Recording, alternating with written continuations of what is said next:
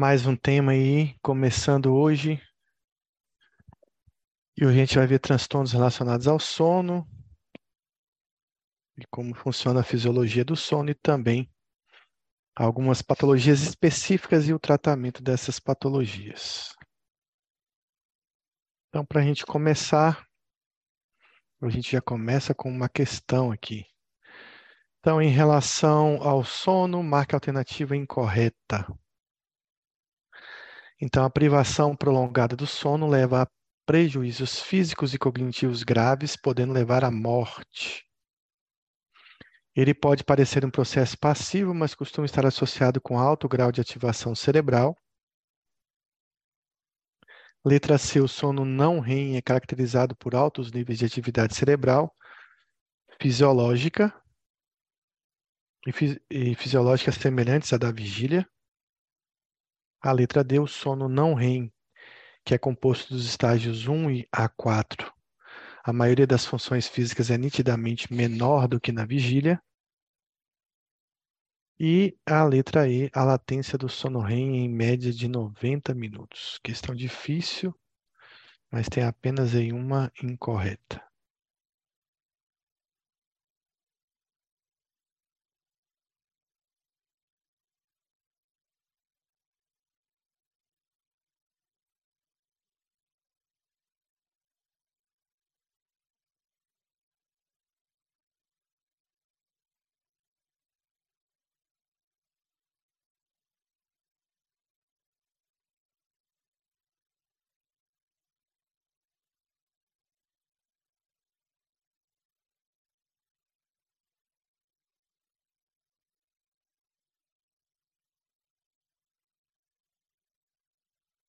Bom, o que a gente vê nessa questão aí são algumas características da fisiologia do sono, né? Então, eu vou comentar cada questão aqui, mas já vou lançar aqui a resposta, a resposta letra C.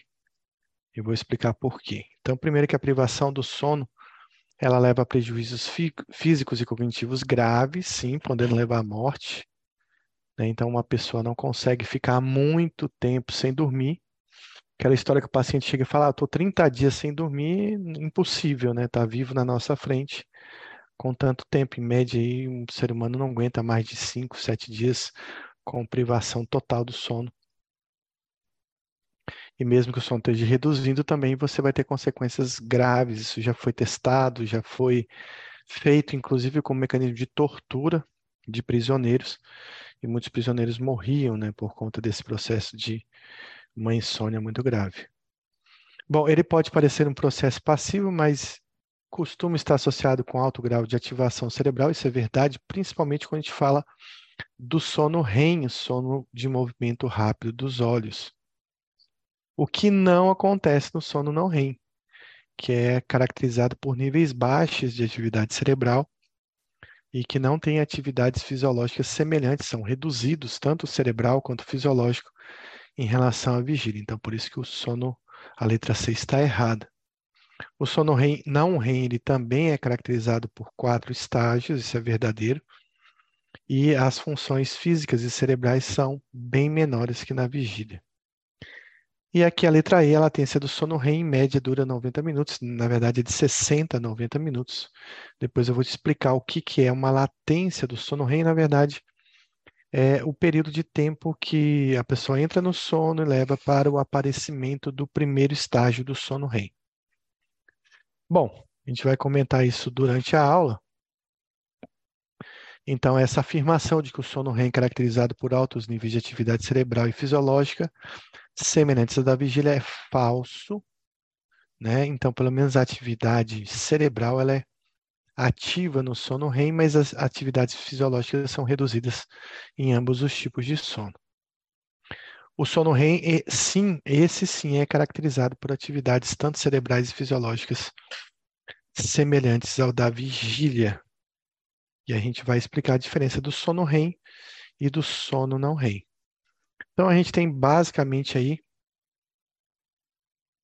né, o sono não REM como algo que desliga a atividade cerebral, e o sono REM como algo que ativa a atividade cerebral, mas a gente vai explicar aqui ao longo da aula como se dá todo esse processo.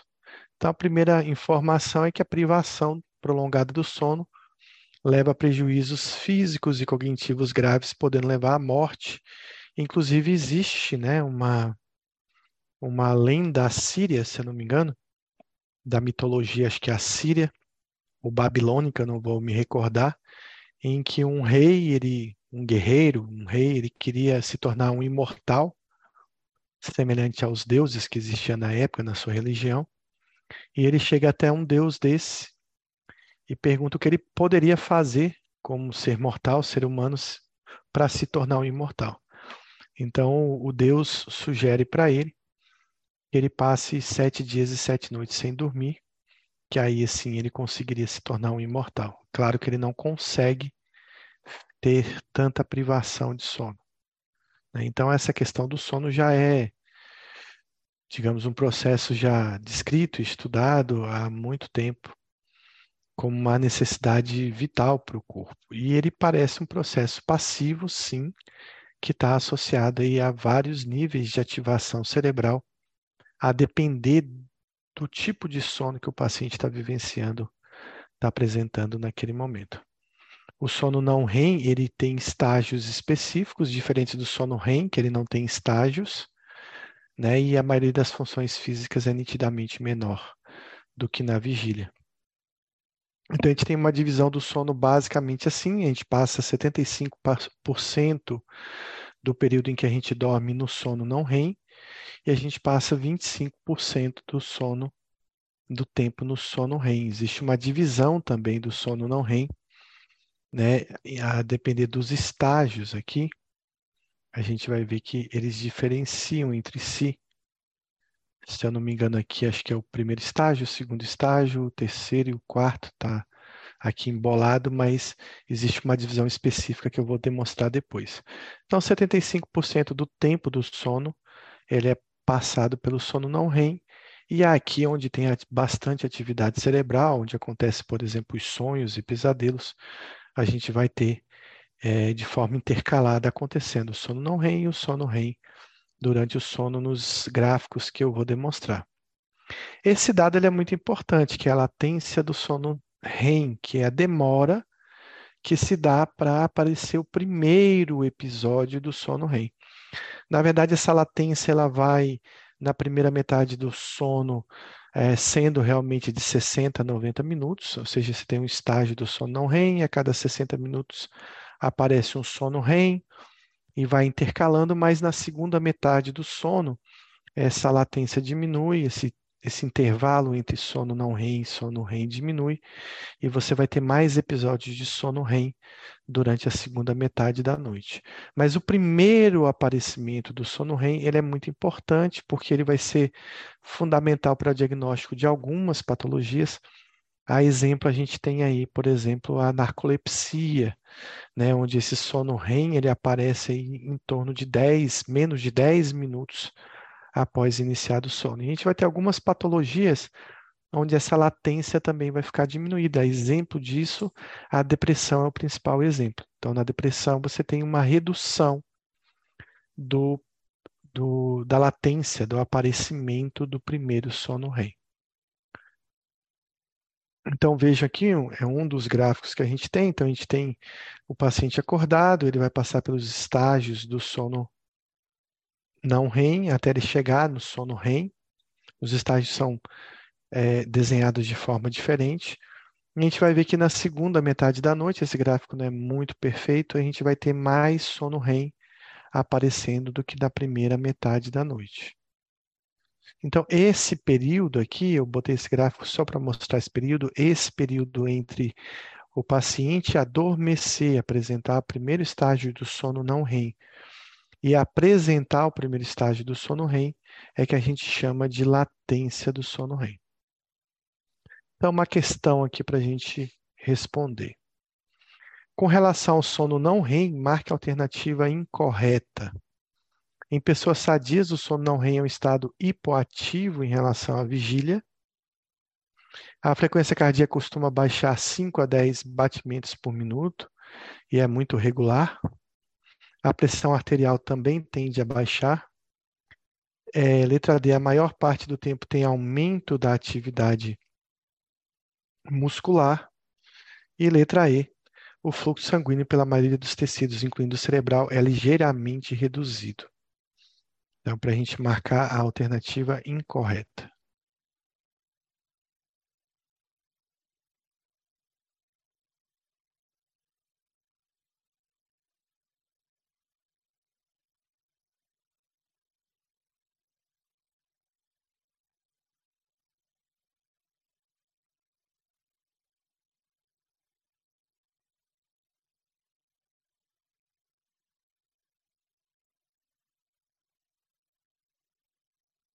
Bom, então a alternativa incorreta é a letra D. Então a gente vai ver que em ambos os sonos a atividade muscular pode estar reduzida ou muito reduzida ou basicamente abolida durante o sono. Isso vai ser muito importante para alguns tipos de ocorrência que a gente vai ter, como por exemplo, transtorno comportamental do sono REM. Então, a atividade muscular tem que estar reduzida, porque durante o sono o paciente ele vai ter sonhos, pesadelos, e ele não poderia estar com uma atividade muscular tão intensa ou mais aumentada que na vigília. Em geral, o sono não REM você tem uma redução da fisiologia do corpo, tanto a nível cerebral quanto física mesmo.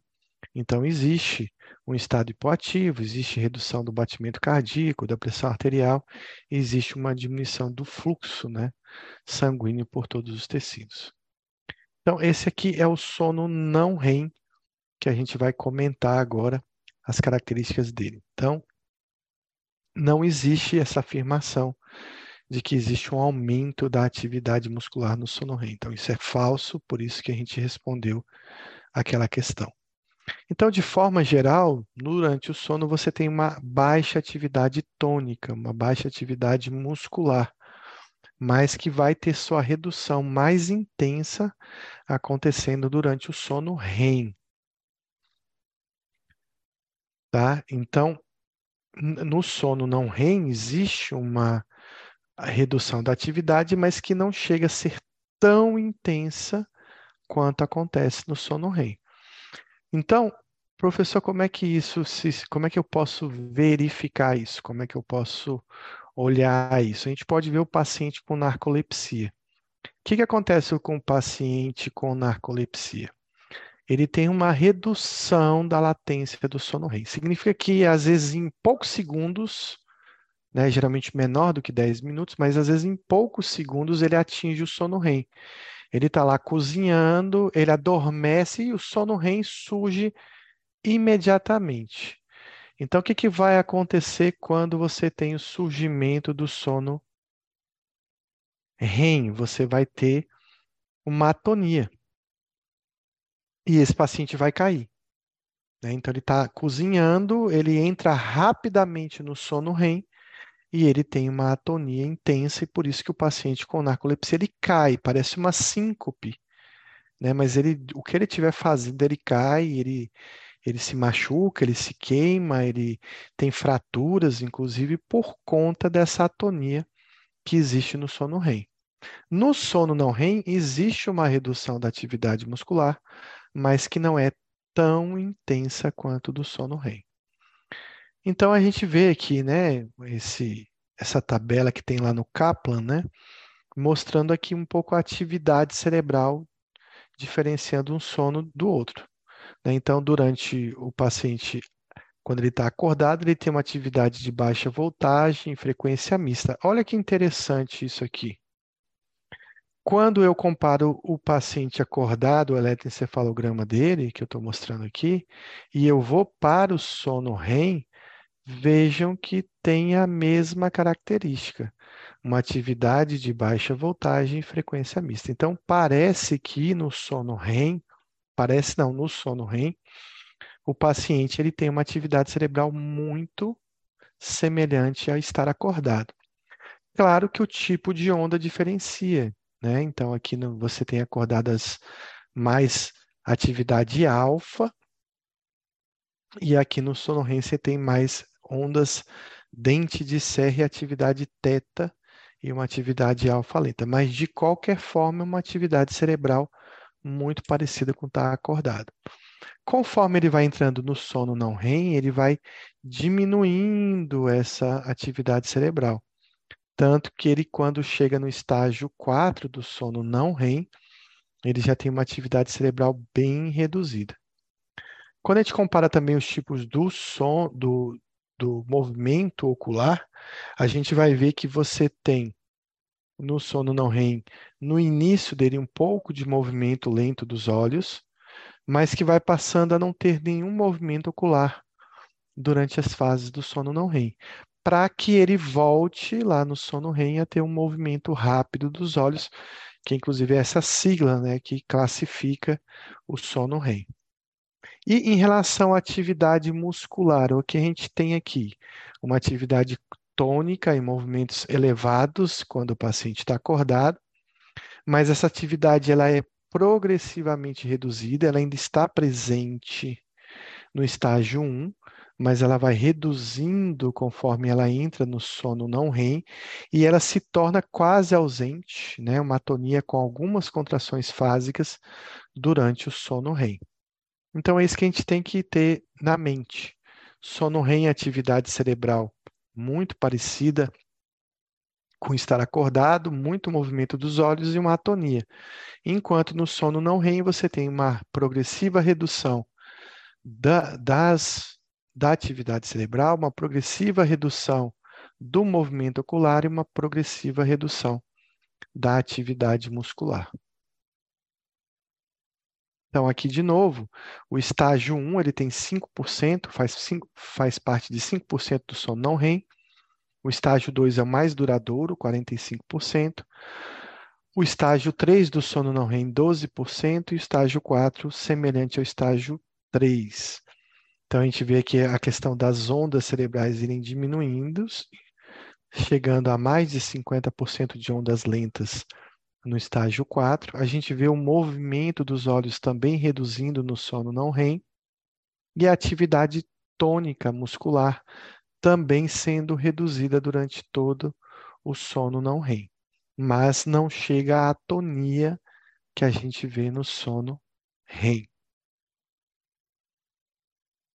Bom, então no sono não REM, pessoas sadias é um estado hipoativo em relação à vigília, então, a gente vai ter pouco ou nenhum movimento ocular.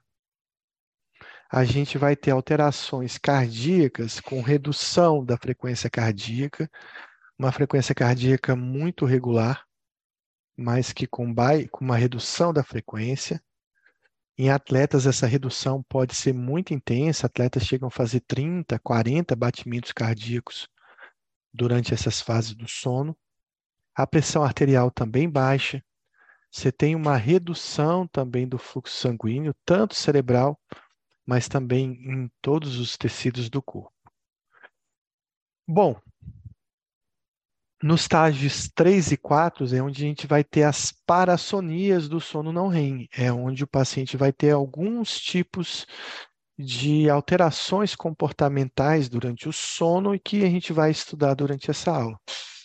Né? Então, só para citar algumas, a gente tem o sonambulismo e o terror noturno como as principais parassonias do sono não REM. Depois eu vou comentar sobre cada uma delas e as características de cada uma delas. Durante essa fase do sono não REM, que é uma fase mais profunda do sono, esses pacientes, quando eles são acordados, eles acordam geralmente desorientados e desorganizados. Então, acordar a pessoa no estágio 3 ou 4 do sono REM vai fazer com que ele fique aí pelo menos 30, e, e ocorre geralmente 30 a uma hora após o início do sono. É uma fase onde existe uma lentificação da atividade cerebral. Acordar esse paciente nessa fase, é, ele vai estar com essas características. Por isso que, por exemplo, um sonâmbulo, que justamente ocorre nessa fase do sono, quando a gente acorda ele, ele pode acordar desorientado, desorganizado, inclusive ele pode chegar a agredir você, ou ele pode reagir ao ambiente de uma forma é, bem disfuncional, não esperada e que não é bom para ele. Por isso que a gente conduz o sonâmbulo até a cama e tenta não acordá-lo. Então, outra pergunta aqui em relação ao sono REM. A gente falou do sono não REM, das suas características de redução do metabolismo, de redução de função cerebral, de redução da atividade muscular, de redução da atividade de movimento dos olhos. E agora a gente vai falar um pouco do sono REM. Então, marque a alternativa correta. Existe uma redução da atividade cerebral. O sono não REM e o sono REM se alternam ao longo da noite em períodos de 30 minutos, em média. O nível de oxigênio do cérebro diminui no sono REM. Pulso, respiração e pressão arterial nos seres humanos ficam todos diminuídos durante o sono REM. E existe uma condição psilotérmica, onde existe um descontrole da regulação da temperatura durante o sono REM. Qual dessas está correta?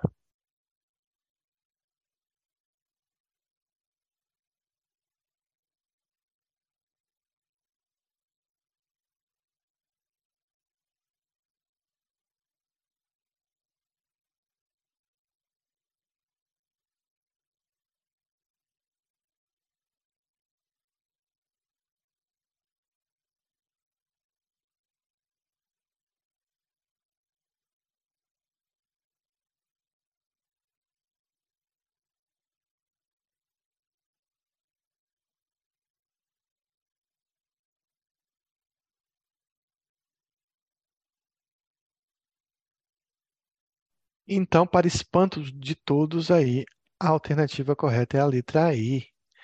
Então, real, realmente existe uma situação onde a gente tem uma dificuldade da regulação do sono, e isso ocorre exata do sono, não, desculpa, da temperatura, e isso ocorre exatamente durante o sono REM.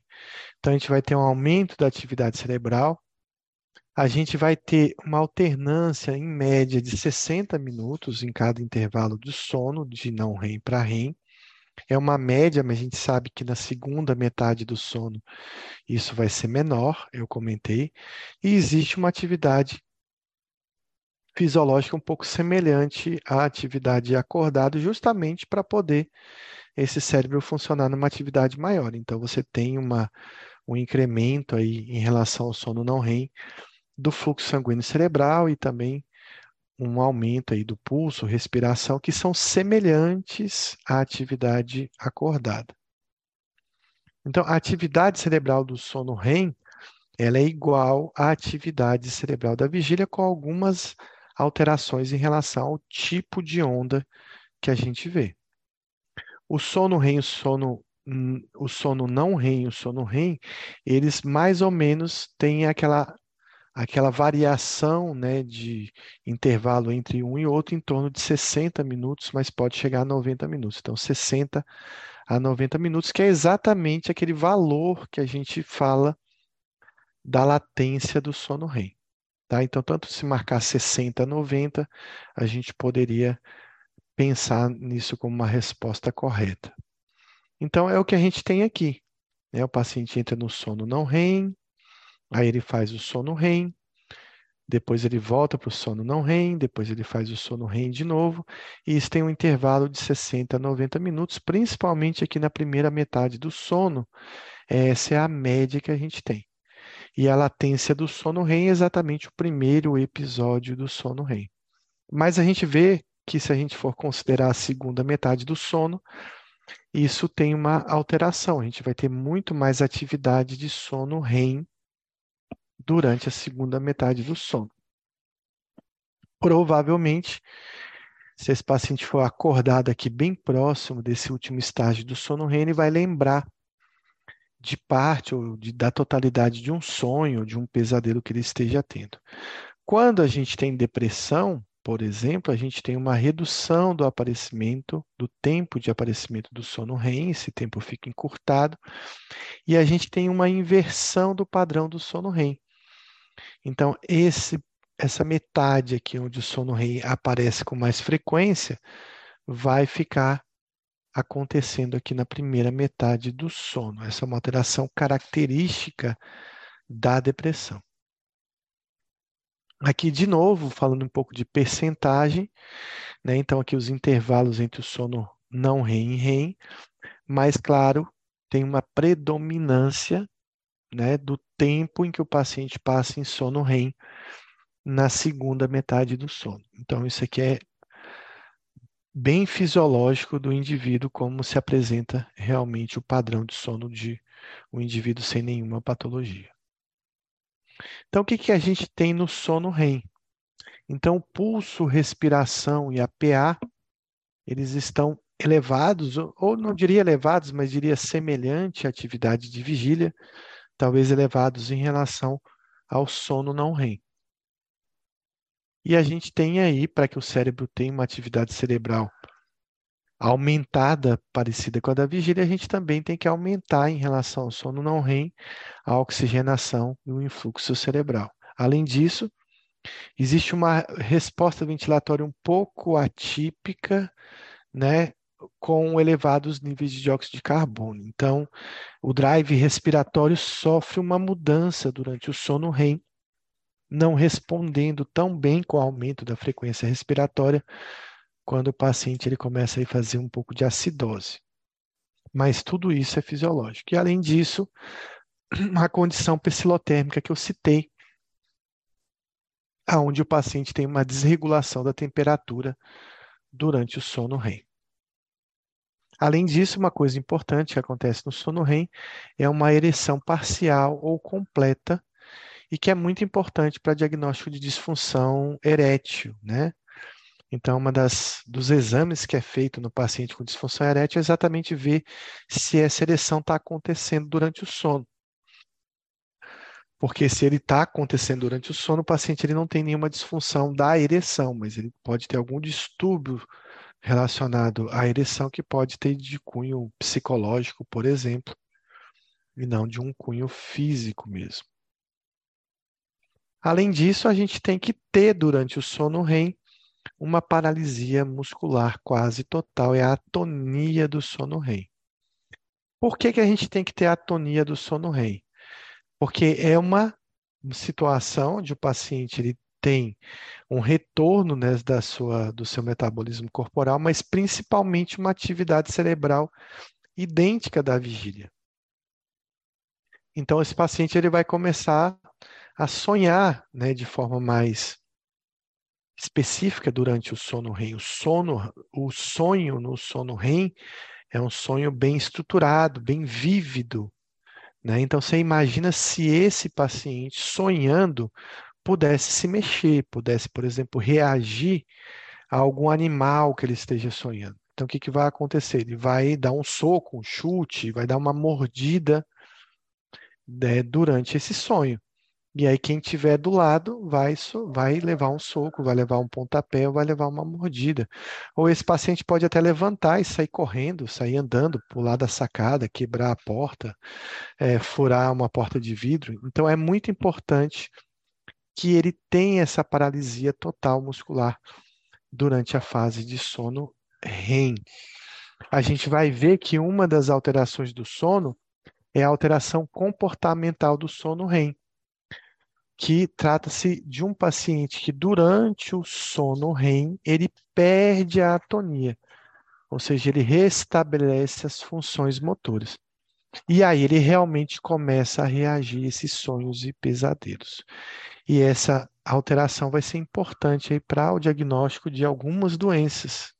Né? Você pode ter alteração comportamental do sono REM de forma isolada, mas você tem isso presente com muita frequência em duas patologias é, que a gente estuda na psiquiatria, ou que a gente trata nos pacientes ambulatoriais de psiquiatria, que é a doença de Parkinson e a doença de Levy, né, onde você tem essas alterações de forma mais frequente. Então, praticamente, você tem uma atonia desse quadro aí durante o sono REM. Então, imagina aqui, coloquei a situação, você está sonhando aí com esse mamute, né, e de repente você resolve reagir a ele durante essa fase do sono. justamente porque você tem nessa fase os sonhos acontecendo com muita frequência. Então, uma pergunta aí: quanto à neurobiologia do sono, marque a alternativa correta. A deficiência de serotonina é associada com diminuição do tempo do sono REM. Neurônios noradrenérgicos aumentam nitidamente o sono REM e aumentam a vigília. A acetilcolina no cérebro também está envolvida no sono, em particularmente na produção do sono REM. Depressão aumenta a latência do sono REM e drogas que aumentam concentrações de dopamina no cérebro tendem a produzir hipersonia.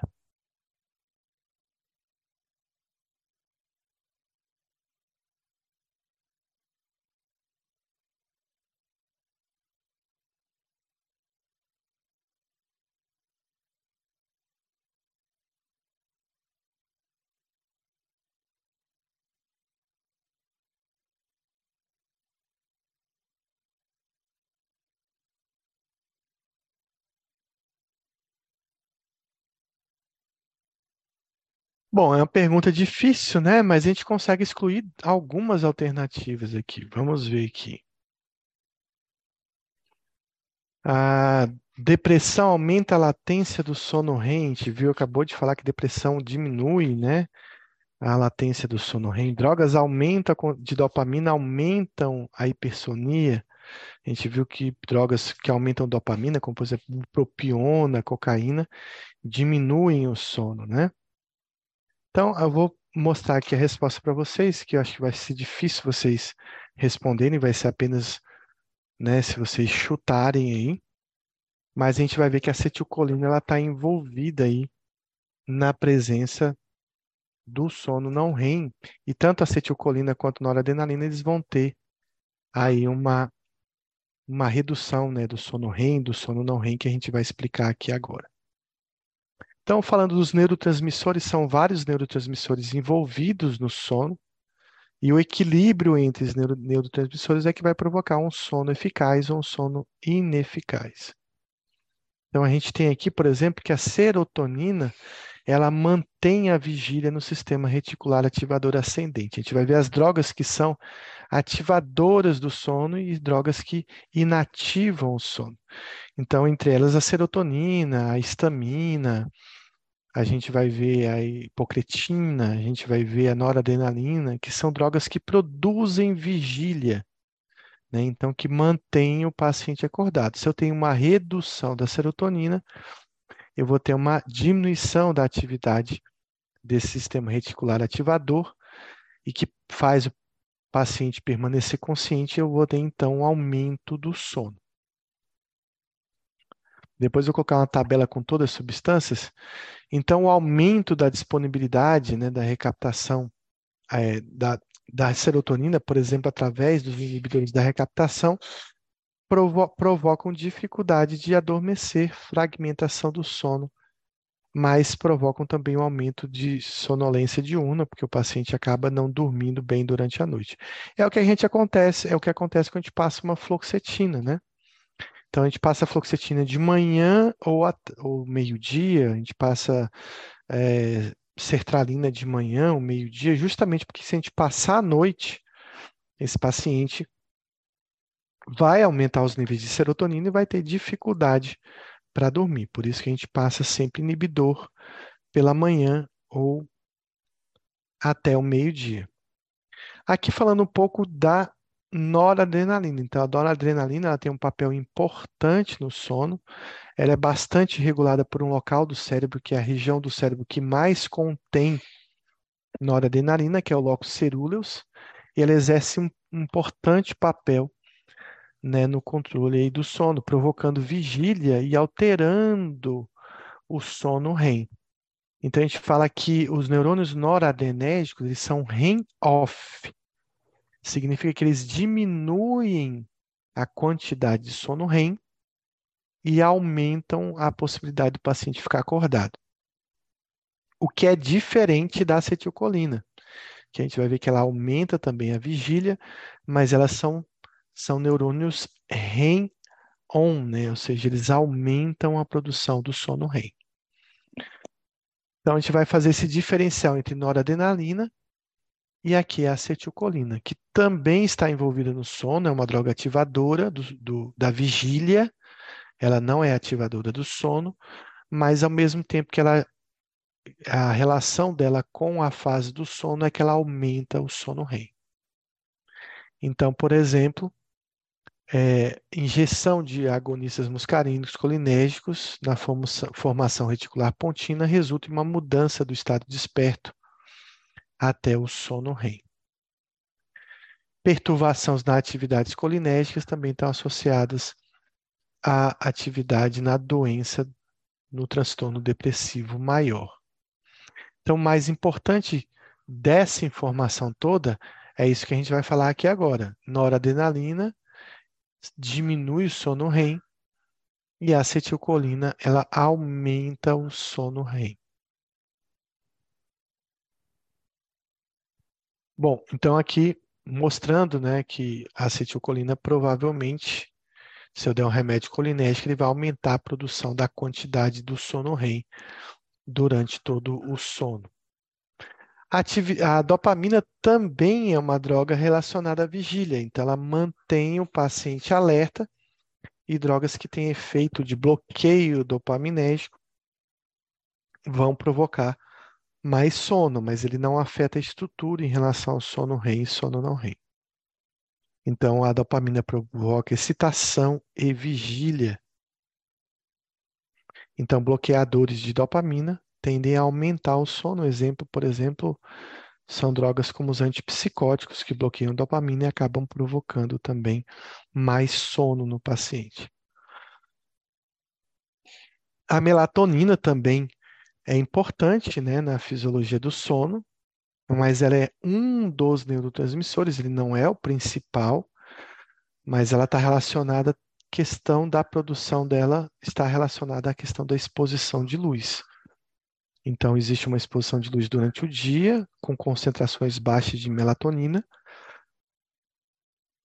mas que aumentam conforme o paciente, conforme vai escurecendo. Tem uma das coisas que a gente faz na questão da higiene do sono, é pedir que o paciente, quando estiver perto de dormir, que ele apague as luzes ou deixe uma penumbra, para que a, exista um aumento da produção dessa melatonina. E se ele ficar exposto a uma tela de computador, a uma tela de celular, vai ter uma redução na produção de melatonina para esse paciente. Ela é regulada aí pelo núcleo supraquiasmático, né, no hipotálamo, e é quem faz esse ciclo aí do sono vigília, que é mais ou menos, nem é de 24 horas, mas de 24,2 horas, que seria o ciclo de sono vigília total de um indivíduo. Então, a gente tem algumas, várias substâncias relacionadas ao sistema ativador reticular ascendente, que é que mantém você acordado.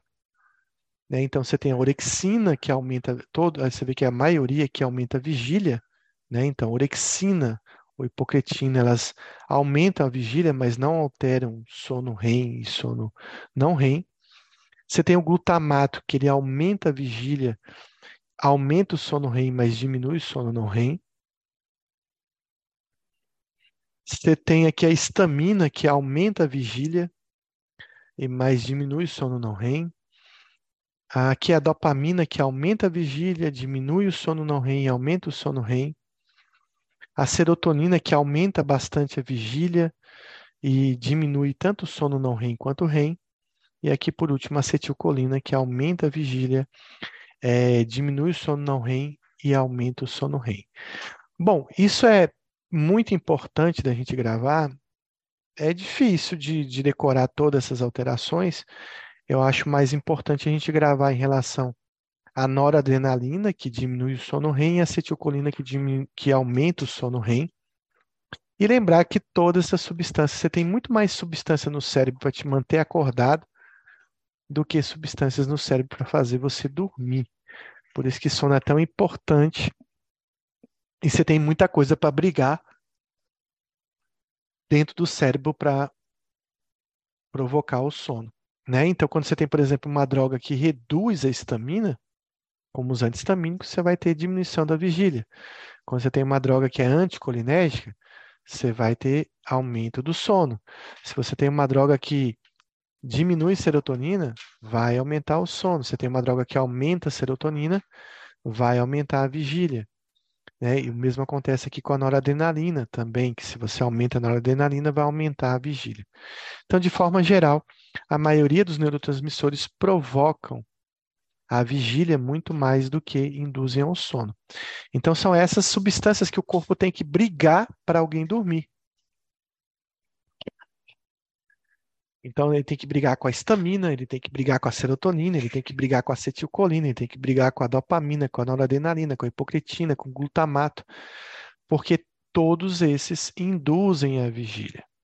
Né? Então, lembrando só que duas informações importantes: a acetilcolina diminui o sono REM, desculpa, aumenta o sono REM, e a noradrenalina diminui o sono REM. Mas de forma geral, de forma global, são todas essas substâncias que aumentam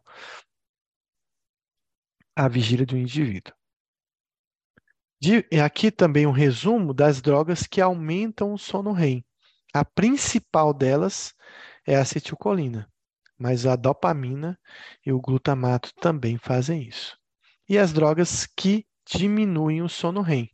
E as principais dela, delas são a serotonina e a noradrenalina. A noradrenalina mais intensamente diminui o sono REM. Então, se a gente gravar esses três slides aqui, basicamente a gente já entendeu da neurofisiologia aí, os neurotransmissores mais importantes. Bom, o que é promotor do sono? Né? O GABA, que é um neurotransmissor inibitório, e a melatonina, a galamina também e a adenosina são substâncias que vão induzir ao sono. Então, a gente tem pouca coisa para induzir o sono de uma pessoa e tem muita coisa para desligar para poder fazer com que alguém durma. Mas mesmo assim, chegando nessas horas do pré-psique, a gente está todo mundo aí é, tentando brigar contra o sono, né? Então, de certa forma, todo mundo já desligou seus estimuladores aí. A privação de sono, ela leva a um estado onde o paciente tem uma desorganização da personalidade, ele pode ter um quadro psicótico com alucinações e delírios. Pacientes privados da fase do sono REM exibem irritabilidade e letargia. E, além disso, estudos em ratos mostram que a privação do sono gera uma síndrome de aparência debilitada. O paciente de, é, apresenta alterações imunológicas que levam a lesões de pele.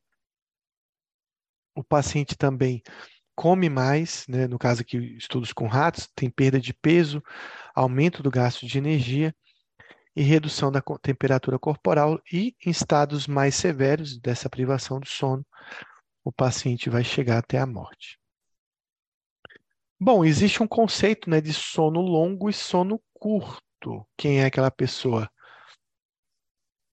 que dorme muito e aquela pessoa que dorme pouco. Então, quem é um paciente que dorme bastante? Então, é um paciente que tem pelo menos aí um sono aí de mais de nove horas. Um dormidor curto é aquela pessoa que tem um sono menor que seis horas.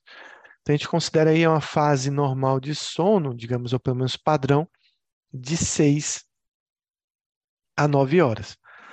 Agora é importante dizer que tem pessoas que dormem três horas e se sentem satisfeitas com essas três horas de sono.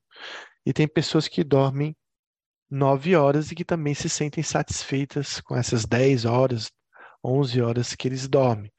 Então a gente vai diagnosticar hipersonia ou insônia a depender da disfunção que esse excesso ou falta de sono vai causar.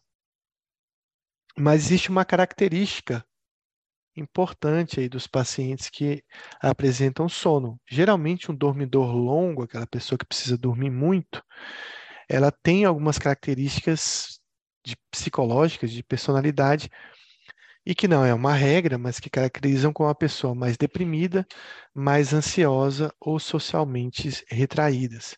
E observaram que pessoas que têm o sono curto costumam ser mais eficientes, socialmente adapta adaptadas e satisfeitas. Então, a regra para vocês aí é começar a dormir cada vez menos. Na nossa profissão, a gente acaba aprendendo a dormir cada vez menos.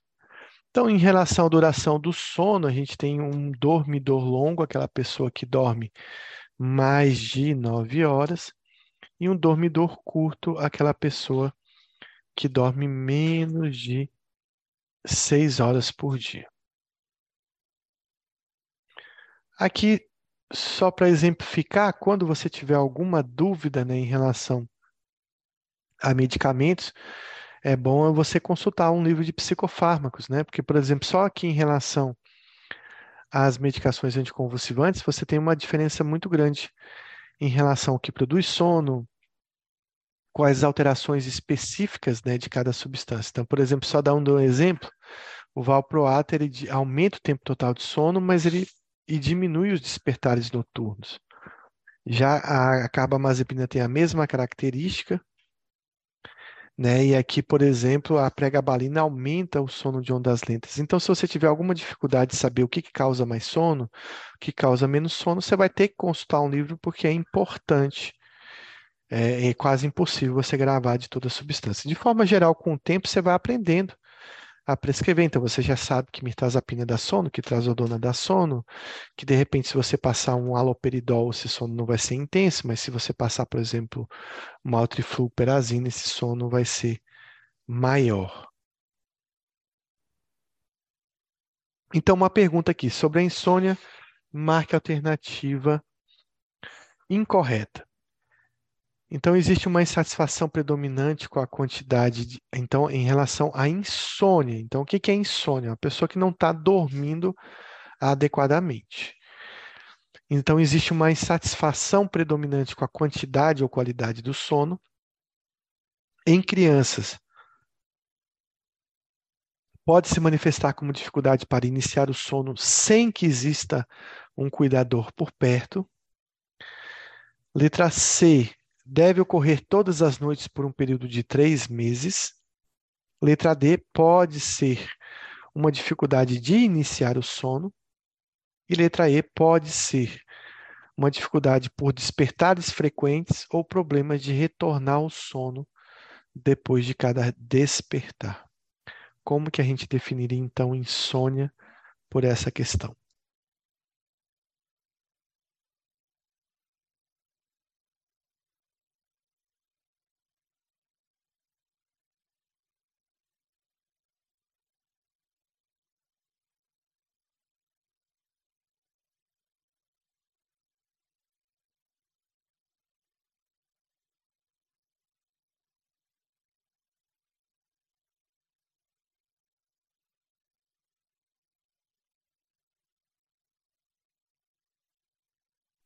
Então, Tabata, acho que é a letra C que está incorreta.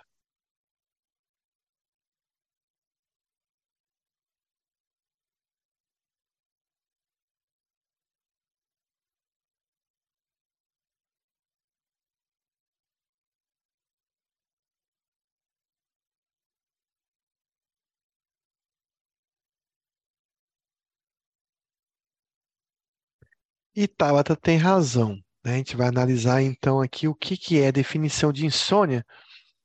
E aí vocês vão ver que o DSM às vezes ele faz algumas confusões com essas definições, mas a gente vai tentar elucidar algumas coisas que o DSM traz para a gente.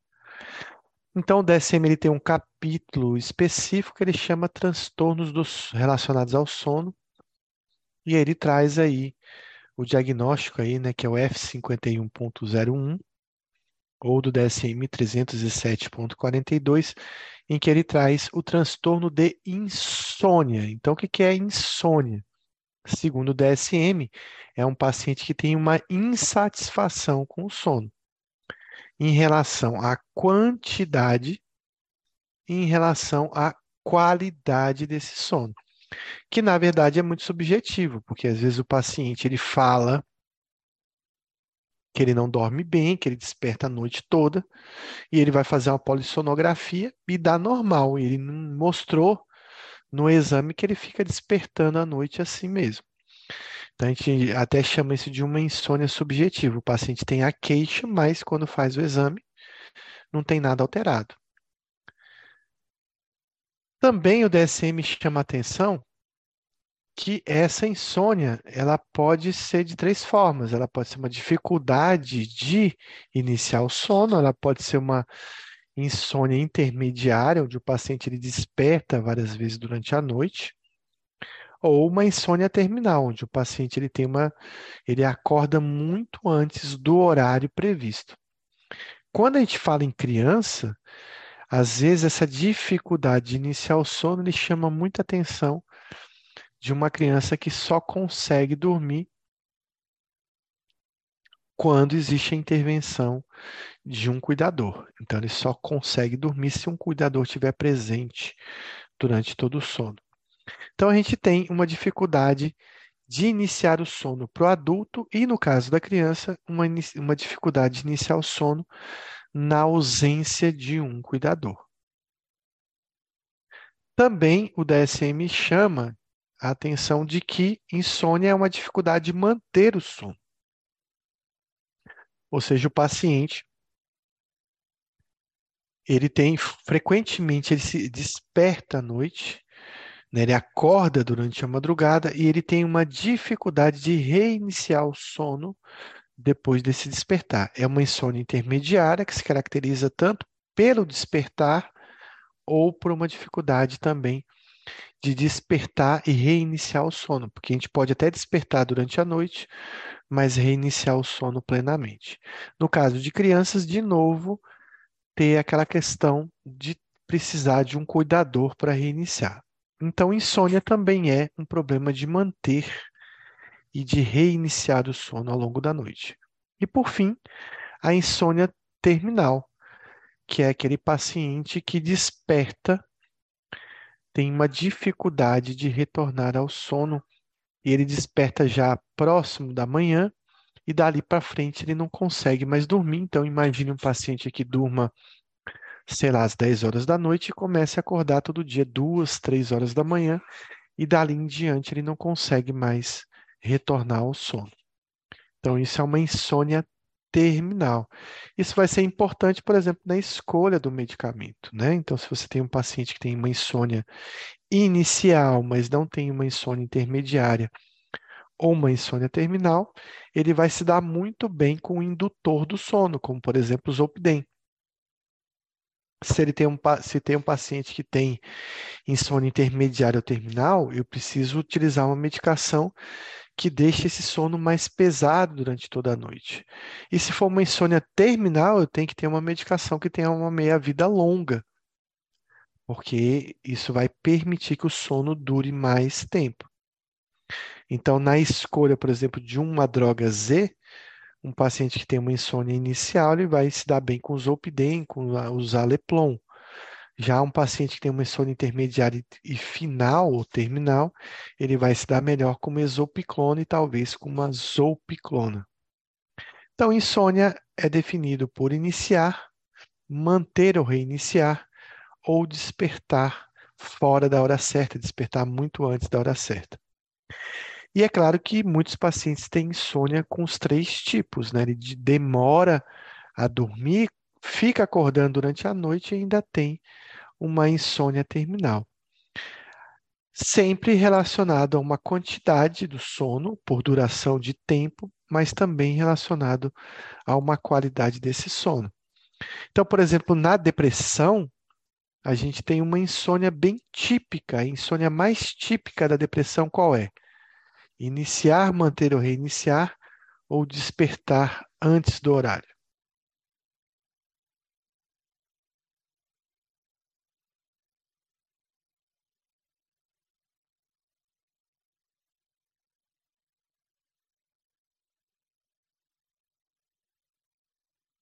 Qual é a insônia mais típica da depressão?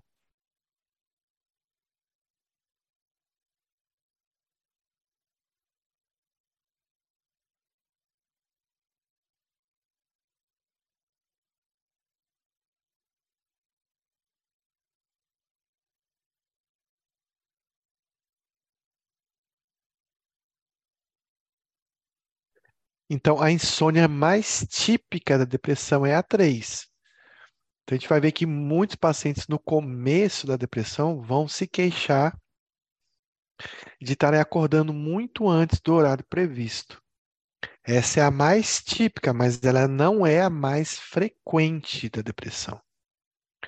Então, existe uma diferença de ser meio patognomônica, né, que não é esse, esse o termo correto, em relação à, à insônia terminal, mas a mais frequente na depressão qual é? A 1, a 2 ou a 3? Então, a mais frequente na depressão é a 2, é manter e reiniciar o sono. Essa é a insônia mais vista em pacientes com depressão e a mais típica de um quadro de depressão é a 3. A insônia, a insônia inicial, ou seja, a insônia com a dificuldade de iniciar o sono, ela, é, ela também acontece na depressão, mas ela é bem mais típica dos quadros de ansiedade. Tá? Então, o paciente ansioso tem mais dificuldade realmente em iniciar o sono. Bom, continuando, a gente tem os outros critérios diagnósticos para insônia. Então, o primeiro delas é que esse, essa alteração do sono essa falta do sono, da quantidade e da qualidade, provoca um sofrimento, uma disfunção nesse paciente, tanto a nível cognitivo, quanto a nível social, quanto a nível é, ocupacional, porque uma insônia gera uma hipersonia. Então vamos lá, uma insônia gera uma hipersonia. Então o paciente ele começa a não dormir durante o, a noite ele começa a ficar, às vezes, durante um bom período, para frente, ele começa a ficar sonolento durante o dia. E se ele começar a dormir durante o dia, ele vai ter uma inversão desse padrão do sono. Né? Mas também há de lembrar de pacientes que já fizeram essa inversão, eles dormem todo o período que deveriam dormir durante o dia e não dormem à noite, e aí ele só inverteu mesmo, ele não tem insônia. Uma outra coisa importante na insônia é que ela acontece tem que acontecer três vezes por semana durante um período de três meses. Então, a regra dos três aí funcionando no DSM-5 para os transtornos do sono. Sempre vai ser essa regra de três vezes por semana durante três meses. É diferente de algumas doenças, que a maioria são seis meses, por exemplo, nos transtornos de ansiedade, a gente viu que tudo é basicamente seis meses. E uma coisa importante, e por que três meses? Porque a gente não quer esperar o paciente ficar seis meses sem dormir para dar um diagnóstico de insônia. E uma outra coisa que ele coloca é que essa insônia tem que acontecer no ambiente adequado para o sono. Primeiro que o paciente ele tem que ter uma higiene do sono adequada, e segundo, que ele tem uma condição para dormir. O cara mora do lado do aeroporto, sei lá, ou está no ambiente, mora do lado de um bar onde tem um paredão toda noite, ele não consegue dormir e diz eu tô com insônia. Não, não é insônia porque qualquer um na sua situação teria dificuldade de dormir nesse ambiente. Então tem que levar em conta essas condições para que o paciente durma. E ele coloca também outros critérios diagnósticos, como a ausência de outro transtorno do sono, né, como, por exemplo, a narcolepsia, como, por exemplo, paciente que tem apneia do sono, né? Então, o paciente tem apneia do sono, ele vai ter dificuldade, vai despertar durante a noite várias vezes por conta dessa apneia. E aí eu não faço diagnóstico de insônia eu faço diagnóstico de, de doença obstrutiva do sono, de apneia do sono. Ou pacientes que têm, por exemplo, transtorno do sono vigília ou do ritmo circadiano, que a gente vai falar bastante quais são essas alterações.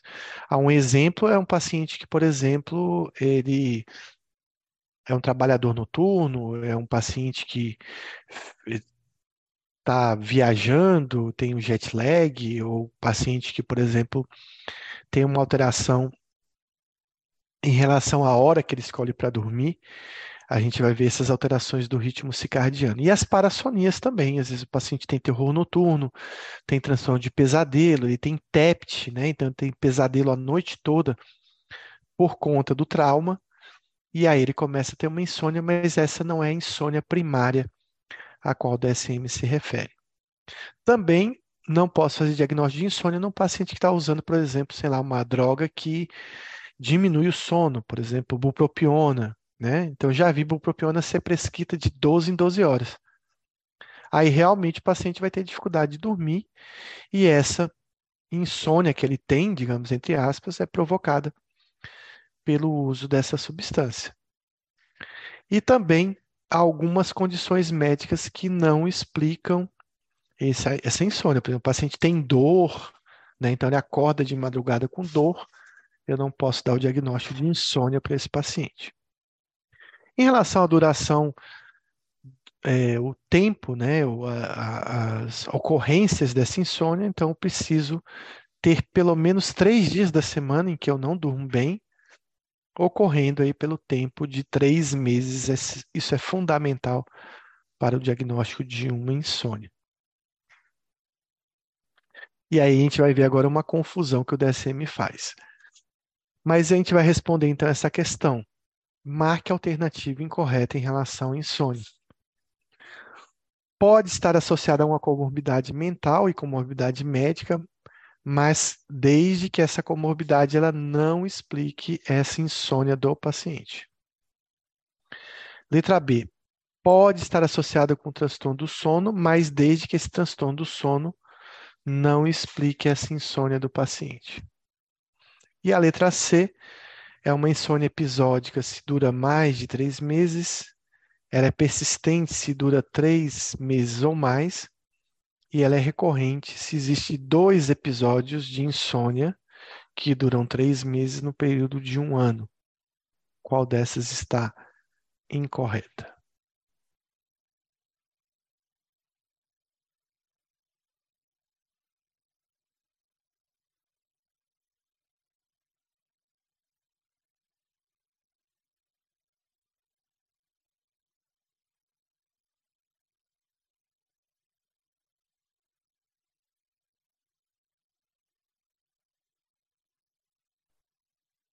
E o incorreto aqui é a letra C. Uma insônia episódica dura geralmente menos de três meses. E essa é uma grande confusão que o DSM faz. Né? Por que, que é uma grande confusão? Vocês acabaram de ver que o DSM disse para vocês, ó, tem que ter três episódios durante três meses. Se não tiver três episódios durante três meses, não é insônia. Na verdade, a gente não usa isso de forma tão rígida, né? mas é o que ele coloca. E ele coloca um especificador insônia episódica, que é aquele paciente que os sintomas duram pelo menos um mês e menos de três meses. É como se fosse um subtipo de insônia, uma insônia mais curta, né? ou que você não teve tempo para esperar os três meses para dar o diagnóstico. Mas não seria uma definição de insônia, como ele mesmo disse. Apesar disso, ele coloca esse especificador. Ele coloca também uma insônia persistente, aquela que dura três meses ou mais. Bom, ele acabou de falar que insônia que dura mais de três meses, então não poderia nem falar de persistente, porque toda insônia, na verdade, ela é persistente. E ele chama de insônia recorrente, aí talvez seria um especificador mais correto, aquele paciente que durante um ano ele apresentou dois períodos desse um ano, de três meses, aonde ele teve insônia. Então, ele teve essa insônia durante janeiro, fevereiro e março. Em abril, maio, ele começou a dormir bem. E aí, junho, julho, agosto, ele voltou de novo a apresentar insônia. Então, isso ele chama de insônia recorrente. Mas a gente vai ver em várias partes do DSM um pouco dessa confusão. Em alguns diagnósticos da insônia, a gente tem isso aí para complicar a vida da gente. Então, sobre a insônia, marque a alternativa incorreta. A dificuldade de manter o sono é o sintoma mais comum de insônia. Com frequência, o tipo específico de queixa de sono varia ao longo do tempo. Ou seja, ele quis dizer assim: ah, tem paciente que uma hora ele começa a ter dificuldade para começar a dormir, aí logo na frente ele volta a dormir normal, mas ele acorda antes do horário, como se as insônias variassem, né, entre terminal, intermediário e inicial ao longo do tempo.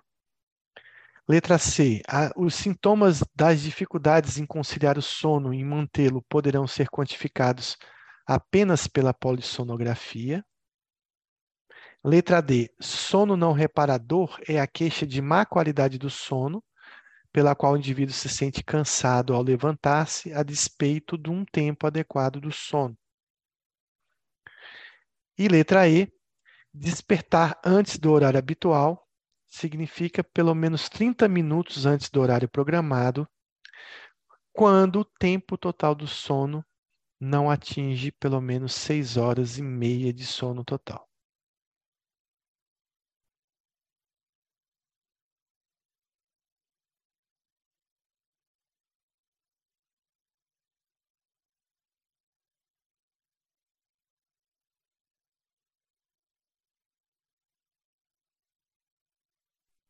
Qual dessas está incorreta? Na verdade, a gente vai usar um pouco a lógica do nosso dia a dia em relação ao diagnóstico de insônia para responder tudo isso aqui.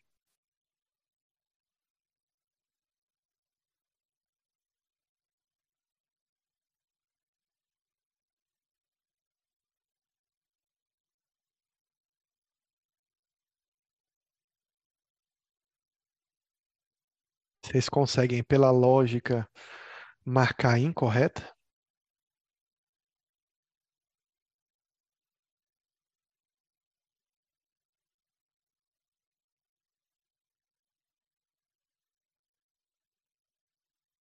Tá todo mundo aí com medo de responder ou tá todo mundo dormindo? Não sei. Mas assim, vamos lá. A gente tem muito paciente com insônia no nosso dia a dia. Muito paciente com insônia. E aí o paciente fala, eu tô, eu dormia 10 horas, agora chega meia-noite, uma da manhã, não consegui pegar no sono. Quando dá 5 da manhã eu já acordei, né? Então a gente tem muito paciente com queixo de insônia, tanto de uma insônia primária, que é aquele paciente que ele raramente vai no psiquiatra, né? Mas ele só tem a insônia, ele não tem outra doença psiquiátrica quando a gente faz muito diagnóstico de insônia secundária, né? O paciente tem a depressão, apresenta insônia, ele tem ansiedade, apresenta insônia, ele tem TEPT, apresenta insônia, tem esquizofrenia, apresenta insônia, enfim. A gente tem ambas as duas. Mas você imagine que se você só pudesse diagnosticar insônia, né? Ou pelo menos documentar essa insônia, aí fazendo uma polissonografia. A gente não faria diagnóstico de insônia em ninguém. Por que, que a gente não faria diagnóstico de insônia em ninguém? Porque pedir polissonografia não dá para pedir para todo mundo. Inclusive, a indicação de polissonografia ela é bem restrita.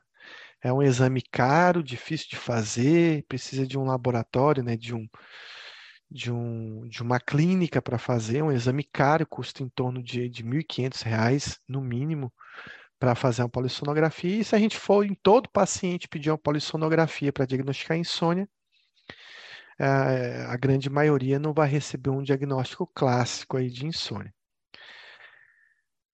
Então, a insônia realmente pode ser, a dificuldade de manter o sono é o sintoma mais comum da insônia. Com frequência, né, esse tipo de insônia pode variar realmente ao longo do tempo. O sono não reparador é aquele paciente que dorme a quantidade de tempo certa, né, pelo menos dormiu aí 8 horas, né, 7 horas, mas ele acorda cansado. Isso pode acontecer realmente numa insônia, quando o paciente ele tem despertares né, noturnos, ou pode ser uma insônia subjetiva. Ele diz que não dormiu direito, mas quando faz uma polissonografia, aí você pode pedir a polissonografia para um diagnóstico diferencial, e aí você vê que ele tem uma insônia subjetiva, ele reclama do sono, mas não tem nenhum problema na estrutura do sono. E o despertar precoce realmente é isso: é eu acordar pelo menos 30 minutos antes do horário habitual, mas eu tenho que ter dormido pelo menos é, menos de 6 horas e meia. Então, eu tenho uma redução pequena da quantidade do sono e eu desperto um pouco antes do horário. Então, lembrar isso, né? Então, a insônia pode ser secundária, ela pode estar associada a uma comorbidade mental e comorbidade médica, e ela pode estar relacionada a um transtorno do sono. Mas para mim dizer que é uma insônia, um transtorno de insônia primário, essas, ambas as estruturas, esses diagnósticos não podem explicar totalmente o sono. E aí eu posso fazer um diagnóstico de uma insônia secundária. Bom, qual o sintoma mais comum da insônia? Com certeza é a dificuldade de manter e reiniciar o sono ao longo da noite. Então, essa é o tipo de insônia mais comum documentada segundo o DSM-5. É claro que a gente, quando tem um paciente que tem dificuldade de iniciar o sono, essa queixa vai ser bem clara para a gente. Então, o mais comum é manter o sono. Com, com frequência, né, o tipo, a queixa de insônia varia ao longo do tempo. Então, paciente que em algum momento queixa de, de dificuldade de iniciar o sono pode depois queixar-se mais de dificuldade de manter o sono de uma insônia terminal. E como quantificar essa insônia? Como a gente medir essa insônia? Isso que é importante na prática da gente. Então, a gente pode quantificar de várias maneiras. Então, pode ser por relato retrospectivo, o paciente pode falar para você que antes ele dormia de uma determinada maneira e agora ele está dormindo diferente, né, com essa dificuldade. A gente pode pedir para o paciente fazer um diário do sono, né, durante um mês, ele ficar ali anotando que horas que ele dormiu, que ele se lembra que dormiu, que horas que ele acordou, qual foi a qualidade do sono, o que, que aconteceu, teve pesadelo, não teve, despertou, se ele despertou, se ele se lembra quantas vezes despertou, quais os horários que ele despertou. A gente pode lançar a mão de um exame mais simples que a polissonografia, um exame chamado actigrafia, que eu vou explicar o que é. Em casos de dúvida, ou em casos principalmente na suspeita né, de uma apneia obstrutiva do sono, a gente pode pedir uma polissonografia. Em determinadas idades também a gente pode pedir a polissonografia. Na percepção do indivíduo, né, o indivíduo fala, não, eu não estou dormindo bem. E também, no caso de crianças e de idosos, pode ser por um relato de cuidadores. Então, fica aí muita questão subjetiva da insônia, do relato do paciente, para que a gente possa fazer o diagnóstico. Existe o DSM coloca como sono não reparador aquele paciente que levanta-se cansado, apesar da quantidade de sono adequado. Então, o sono não reparador ele tá, pode estar presente no numa insônia subjetiva, pode estar presente numa insônia, ele também pode estar presente aí no diagnóstico de transtorno de hipersonia, que eu vou comentar mais para frente. Então, é a insônia subjetiva é quando o paciente ele diz que está dormindo muito mal, que ele fica acordando a noite toda, mas quando a gente vai fazer uma, uma polissonografia, a gente não observa essas alterações.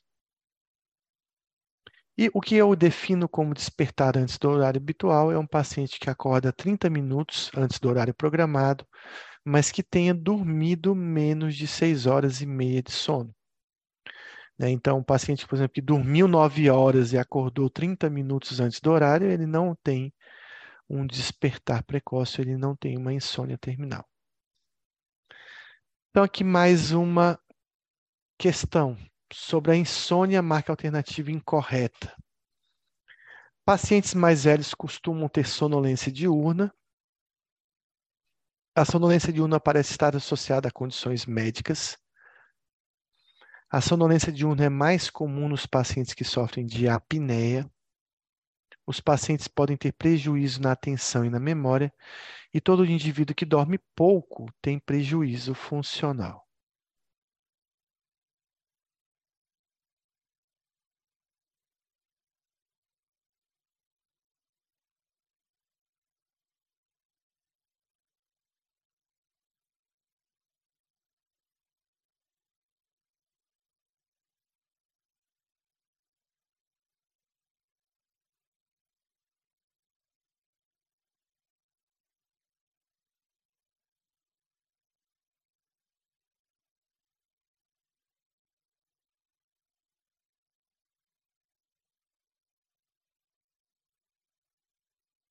Então, a resposta dessa questão é que é exatamente a alternativa E. Nem todo paciente que dorme pouco, ele tem prejuízo funcional.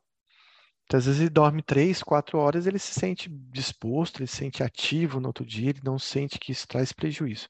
Então, a gente não vai dar diagnóstico de hipersonia ou diagnóstico de insônia pelo tempo que o paciente dorme, mas sim muito mais aí pela qualidade do sono. Agora, um paciente que dormia oito horas e começa a dormir quatro, se ele começar a ter prejuízo funcional, a gente dá o diagnóstico de uma insônia para ele.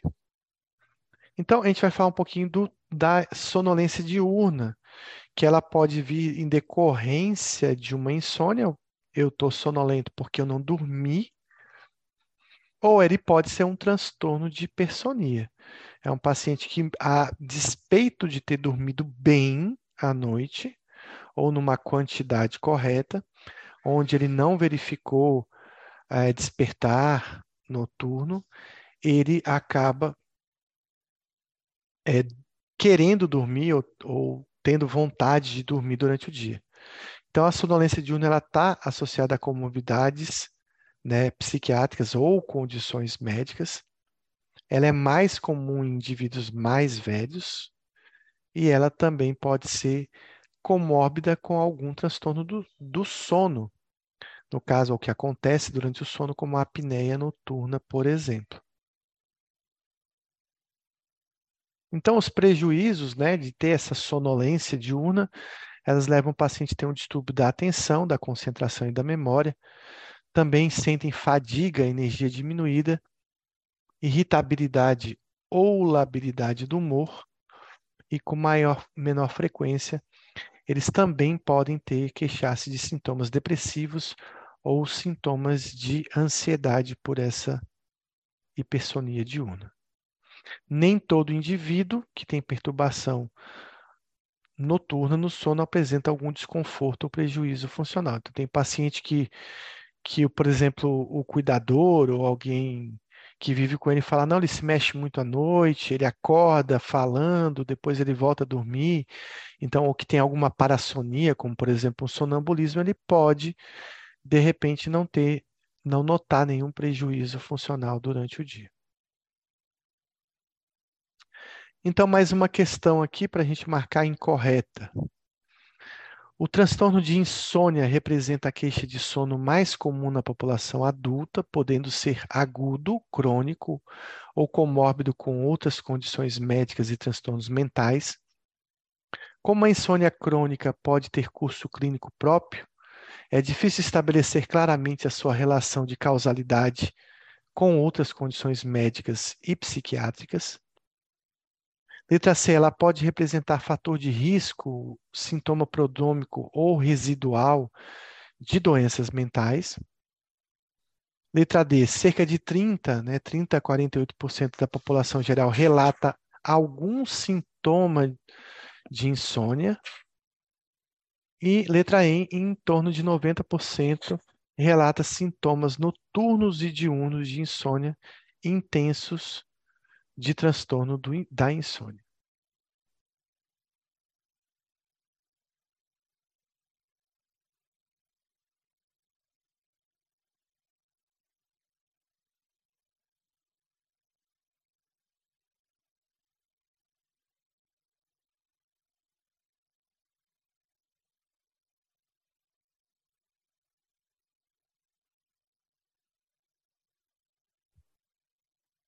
Então, a resposta dessa questão é a letra E, né? Então, 90% da população tendo sintomas intensos de insônia é muito raro. Você vai ver que uma percentagem da população queixa de algum problema com sono, mas não tem um diagnóstico de insônia, não tem um diagnóstico de hipersonia, mas apresentam queixas. Mas 90% seria demais, ainda mais dizendo que são sintomas intensos aí. Então, o que a gente observa é que existe uma regra do 30, 20, 10. Então, 30% da população mundial tem alguma queixa relacionada ao sono, algum probleminha, né, mas que às vezes é passageiro, às vezes é esporádico, é episódico e que não caracteriza um transtorno. 20% dessa população já tem um, um pouco de sintomas mais moderados. Né? O que acontece, por exemplo, na profissão médica. Muitos pacientes, muitos médicos que dão plantão vão ter mais queixas em relação a esses sintomas diurnos. E 10% realmente da população tem realmente sintomas diurnos e noturnos intensos relacionados a algum problema no sono. Por isso que essa regra aí que o DSM coloca dos 30, 20, 30, 20 e 10, então em torno de 10% da população realmente pode ter uma queixa mais severa. E aí, se você analisar mais profundamente essa população, você pode chegar a um diagnóstico de uma insônia. O, a insônia ela pode ser um sintoma de uma doença, por exemplo, depressão pode gerar uma, um tipo de insônia. Na doença bipolar, quando o paciente começa a fazer uma virada para um estágio de mania ou de euforia, ele costuma ter uma redução, por exemplo, da, da quantidade de sono. Isso pode ser observado como um sintoma sinalizador, é, pródromo de uma doença mas ela também pode ser fator de risco. Então, um paciente que tem uma depressão recorrente, ele começa a ter uma insônia, de repente isso pode, ou um paciente que já tem uma insônia crônica, isso pode ser um fator de risco para desenvolver depressão, ansiedade e outros transtornos psiquiátricos, por exemplo. Então, é difícil, às vezes, a gente prever, né, a gente conseguir determinar quem veio antes. Se foi a insônia do paciente que gerou uma depressão, ou se é a depressão que está gerando a insônia do paciente, é uma insônia primária ou uma insônia secundária, ou se essa insônia funcionou apenas como um pródromo dessa doença.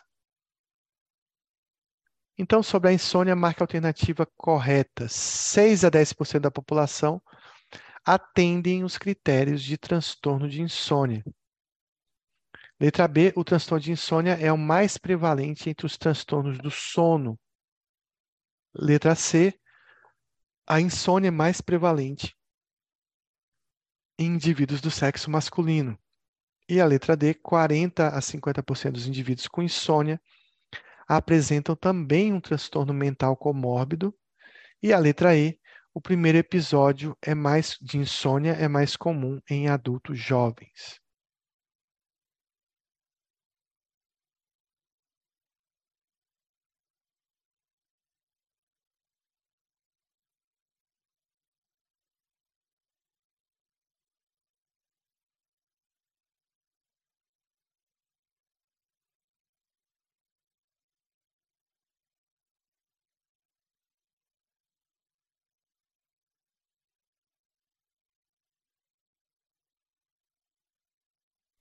Então, a resposta é a letra C. A insônia é mais prevalente em indivíduos do sexo masculino.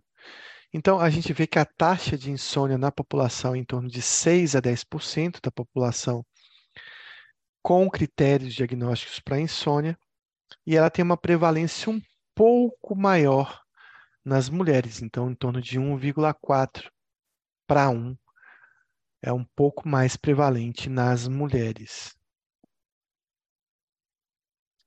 Também mais uma questão sobre insônia, marca alternativa incorreta. O transtorno de insônia crônico acomete principalmente pessoas do sexo feminino, da terceira idade e de baixo nível socioeconômico. Letra B, o transtorno de insônia crônico acomete principalmente pessoas do sexo feminino, de terceira idade de alto nível socioeconômico. Provavelmente a resposta entre essas duas, né?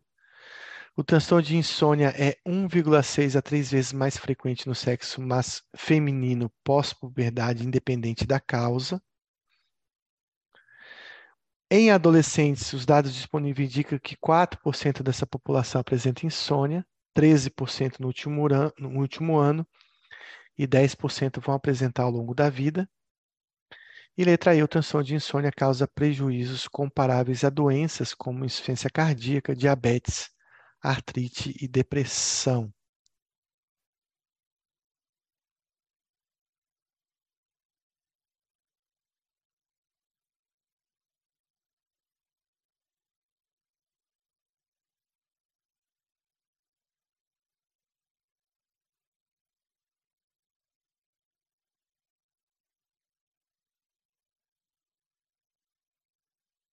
Então, como resposta né, incorreta, então, fazendo um contraste com a letra B, a insônia crônica é mais comum no sexo feminino na terceira idade em pessoas de baixo nível socioeconômico.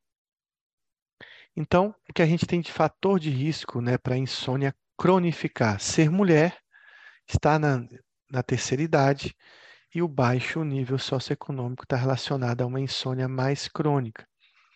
Na infância e adolescência, essa insônia acontece com menos frequência, os transtornos de insônia, né? mas ela pode se iniciar sim na infância ou na adolescência.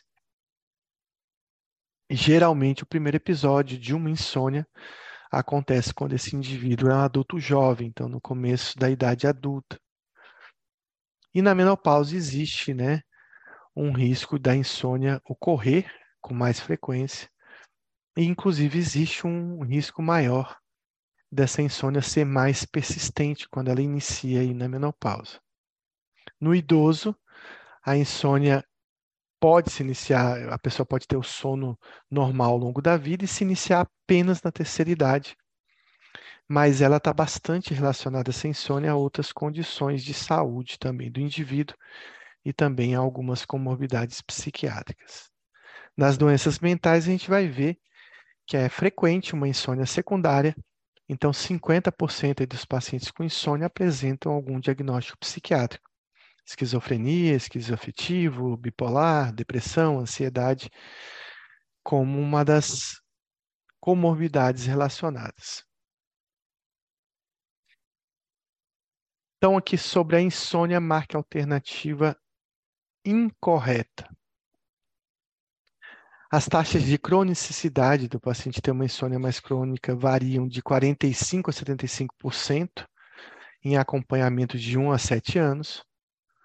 Ocorrem variações noturnas no padrão do sono, com momentos em que o paciente sente que está dormindo melhor, ou seja, tem um sono reparador, mas com noites em que ele dorme muito mal e de má qualidade. Ou seja, mesmo que o paciente que tem insônia, ele não vai ter uma insônia constante, vai ter momentos, né, dias em que ele vai dormir bem, dias que ele vai dormir muito mal. Por isso que a frequência são três vezes por semana. Letra C, a polissonografia pode ser mais útil no diagnóstico diferencial em adultos mais velhos. Letra D, o álcool melhora a insônia ao longo do tempo. E a letra E, a prevalência de insônia é mais elevada entre gêmeos monozigóticos em comparação a gêmeos dizigóticos.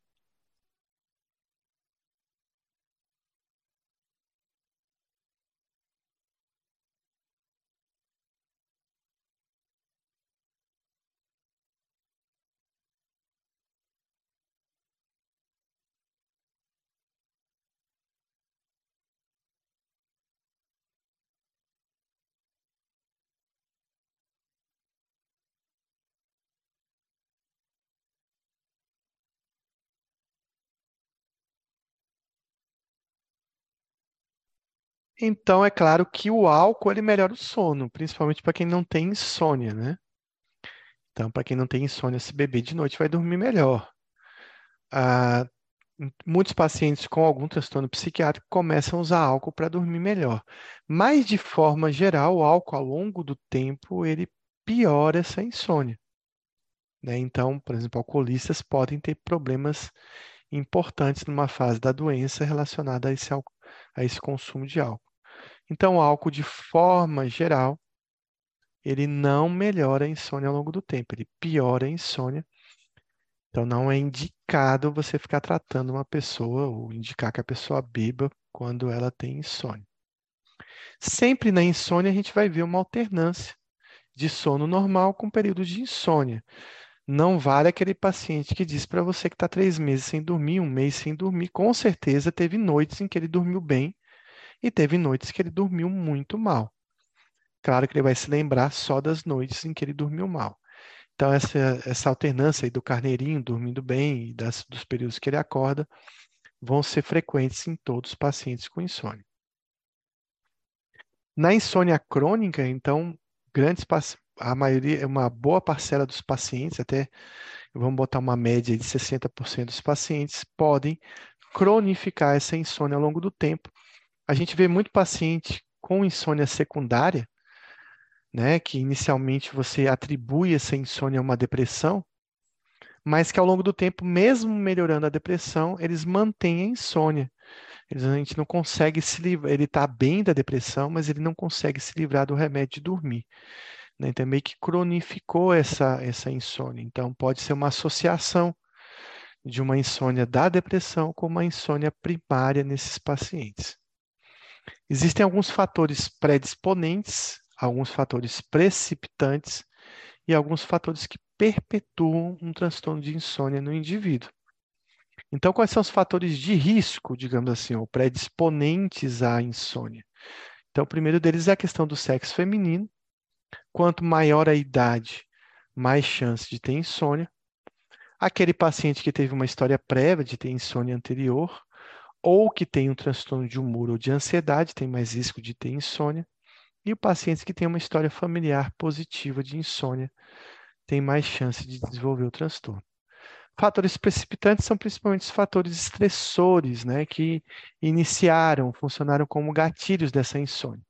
Então, o luto, doenças e hospitalizações, desemprego, violência, ou TEPT, e também separação ou problemas de relacionamento, problemas familiares são fatores precipitantes. E quais são aqueles fatores que fazem uma insônia cronificar? Então, a primeira coisa é a má higiene do sono. O paciente tem insônia, tem má higiene do sono, vai ser difícil consertar essa insônia ao longo do tempo. Ele tem insônia e para dar sono, ele fica no celular, não vai dormir nunca. Também ter um transtorno de humor ou de ansiedade, ou que utiliza alguma substância, seja uma substância estimulante, como cafeína e outros remédios, ou que utiliza álcool também, vai perpetuar essa insônia. Então, um dos fatores importantes aí de perpetuação da insônia, né, de causar insônia, a gente tem como principal o álcool, o tabaco e também o uso de cafeína. A insônia está bastante relacionada à genética, tanto que é mais frequente o transtorno em pacientes né, gêmeos monozigóticos em comparação a gêmeos dizigóticos. Então, existe um fator hereditário importante, um fator de história familiar também. Então, sobre a insônia, marque alternativa incorreta. Quando associado com doenças médicas sistêmicas, ela manifesta-se mais comumente com sono noturno fragmentado, na dificuldade né, de manutenção do sono e também com tempo reduzido desse sono. A insônia, o transtorno de insônia crônico está relacionado com aumento do risco longitudinal de desenvolvimento de doenças psiquiátricas. Então, quem tem insônia primária tem mais chance de ir lá na frente desenvolver alguma doença psiquiátrica. Letra C, apresentam mais riscos de acidente de carro. Letra D, a insônia é o maior fator de risco tratável para o aparecimento do primeiro episódio de depressão ou de recorrência de depressões em adultos na terceira, de adultos e também na terceira idade. E letra E, geralmente um transtorno de insônia precede os transtornos de ansiedade.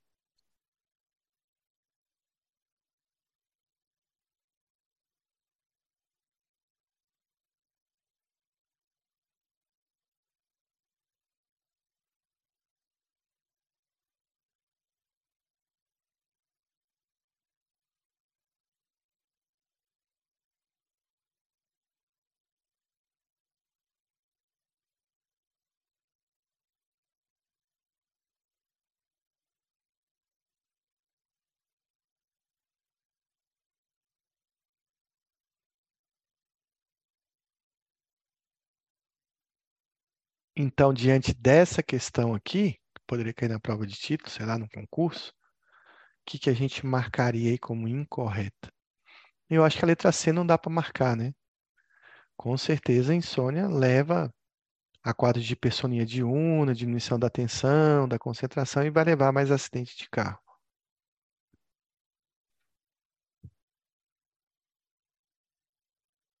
Então, a gente vai marcar a letra E, Geralmente, a transtorno de ansiedade precede a insônia, né? Então, o paciente ele começa a ficar ansioso, lá na frente começa a perturbar o sono. Não, é o inverso, né? Então, geralmente a insônia aí ela acaba sendo mais secundária no transtorno de ansiedade. Então, existe uma relação aí da insônia com a depressão. E aí, no caso da depressão, a insônia pode preceder o episódio depressivo. Já no caso da ansiedade, ela ocorre ao mesmo tempo que o paciente, por exemplo, com TAG começa a ter o aumento né, do taquipsiquismo, das preocupações, ou ele pode ser, inicialmente não afeta o sono e posteriormente afeta o sono do paciente. É importante esse slide. Então, na depressão, a insônia pode preceder, em semanas ou meses, a depressão, e na ansiedade ela ocorre geralmente concomitante à insônia. Vou comentar então um pouco a questão. Vou voltar aqui um pouquinho. Geralmente, quando essa insônia é secundária uma, ou associada a uma condição médica, você geralmente tem um sono fragmentado, você tem problemas de manutenção do sono e você tem uma redução global do tempo de sono. A insônia está relacionada a várias doenças psiquiátricas e risco de doenças psiquiátricas, e a insônia é um fator de risco muito importante para suicídio. Tá? Então, se a gente pegar um grupo de pacientes com depressão que não tem insônia, um grupo de pacientes com depressão com insônia, a gente vai ver que nesse grupo com insônia você tem um risco aumentado de suicídio. E a insônia, sim, é um fator de risco importante, porque a insônia crônica, ela leva a um risco maior de transtorno depressivo. Então, é importante tratar essa insônia desse paciente. Não só de desenvolvimento de um episódio depressivo, como também a recorrência de episódios depressivos nesse paciente. Então, é muito importante no tratamento do paciente com depressão a gente manter esse paciente com sono estável independente do que você vai fazer para manter esse sono estável. Usar uma droga Z, usar uma trazodona, uma mirtazapina, ou até, não é o mais indicado, de repente é um paciente que já usa benzo há muito tempo, e você vai querer tirar esse benzo desse paciente de uma forma abrupta, e aí você pode até induzir um quadro depressivo lá na frente.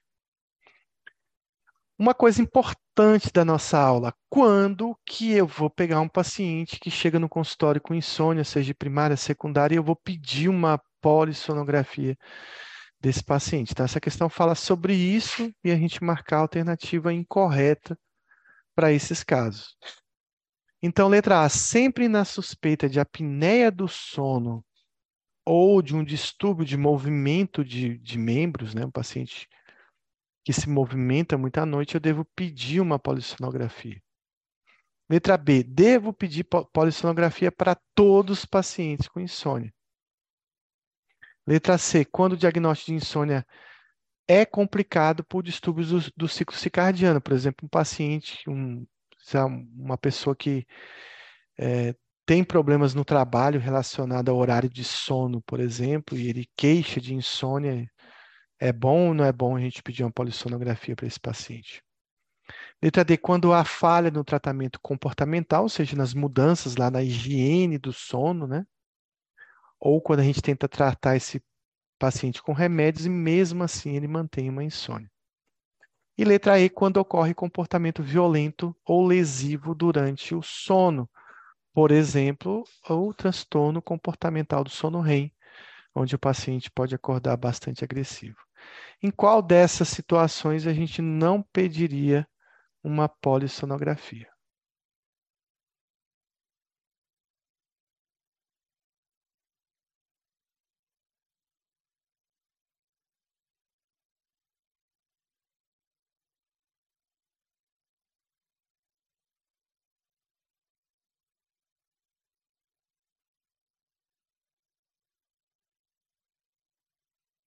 Então, a resposta é clara: a gente não deve pedir polissonografia para todo paciente com insônia. Uma coisa importante é que existe um tratamento da insônia chamado tratamento comportamental. Né? Então, o que, que a gente vai orientar para um paciente que tem insônia? Primeiro, que ele tem um horário de sono regular, ele tem um horário para dormir e um horário fixo para acordar. Segundo, que um paciente que tem uma inversão do padrão de sono, por exemplo, se ele ficou acordado à noite, que ele não durma durante o dia para não quebrar esse ciclo circadiano. Segundo, esse paciente ele deve ser desestimulado a utilizar luz, né, ou é, durante a noite, então dormir num ambiente escuro. E aí, eh, na luz, inclui, por exemplo, utilizar aparelhos que emitem luz, né? Computador, celular, tablet, televisão, principalmente aí se essa atividade no celular, no computador, for uma atividade interessante, né? O paciente está olhando rede social, está respondendo o WhatsApp, ele não vai ter sono. Uma outra coisa é que o ambiente de sono deve ser calmo, aconchegante, sem barulho, com a temperatura adequada. Não utilizar a cama para nenhuma atividade que não seja dormir ou atividade sexual, por exemplo. Então, não deve ficar olhando o celular na cama, lendo na cama, não deve é, ficar deitado muito tempo esperando o sono chegar. Ideal, ideal é que o paciente fique 30, 40 minutos ali na cama. Se o sono não vier, que ele se desloque para uma poltrona, para um sofá e retorne depois para ver se o sono voltou. Não utilizar nenhuma substância psicoestimulante, como cafeína, e aí inclui é, café, alguns tipos de chá, guaraná, é, chocolate, às vezes pode ter uma quantidade de cafeína, perto do horário do sono, fazer uma refeição leve à noite, não volumosa, o paciente também pode tentar um banho quente, evitar banho frio perto do horário do sono. O paciente pode ouvir música e ler, desde que esse livro seja bem desinteressante. Não dá para o paciente querer dormir lá lendo, sei lá, 50 tons de cinza, ou um livro muito legal, onde ele está envolvido com a história, mas se ele pegar, sei lá, um manual do carro para ler, de repente ele pode sentir sono ou até de repente, um livro de psicopatologia do Dalga Larrondo pode dar bastante sono. É, o paciente pode ouvir música, desde que ele não conheça a música, seja uma música instrumental. Né? E a questão da atividade física, que deve ser restrita ao período da manhã ou até o final da tarde, não deve fazer atividade física próxima ao horário de dormir. Então, essas são as medidas comportamentais mais importantes aí para o paciente dormir bem. Então, aquela história, ah, eu durmo com a TV ligada, não vai funcionar bem para o paciente. Em relação à polissonografia, a gente tem as indicações específicas. É um exame caro, onde o paciente vai ficar todo monitorado. É, geralmente é feito o exame em um paciente por vez. Então, você imagina que a clínica vai querer cobrar um preço alto por cada paciente. Então, monitora-se a questão da, da, da, da, oximetria do paciente, batimento cardíaco, às vezes é feito eletroencefalograma. Então, é um exame em que o paciente fica totalmente monitorado. Então, quando eu devo pedir esse exame caro para o paciente?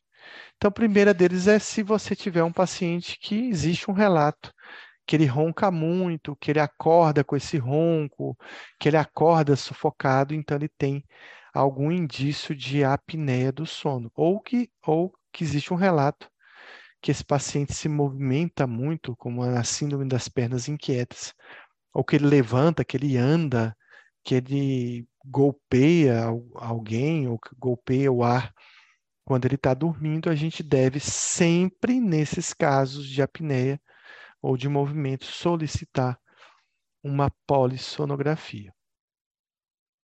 Quando existe uma dúvida diagnóstica, e aí pode ser por várias razões, né? Esse paciente ele tem uma atividade de trabalho que compromete a avaliação desse sono, o paciente diz né, que dorme mal, mas de repente o cônjuge fala que ele dorme muito bem, que ele não desperta de noite.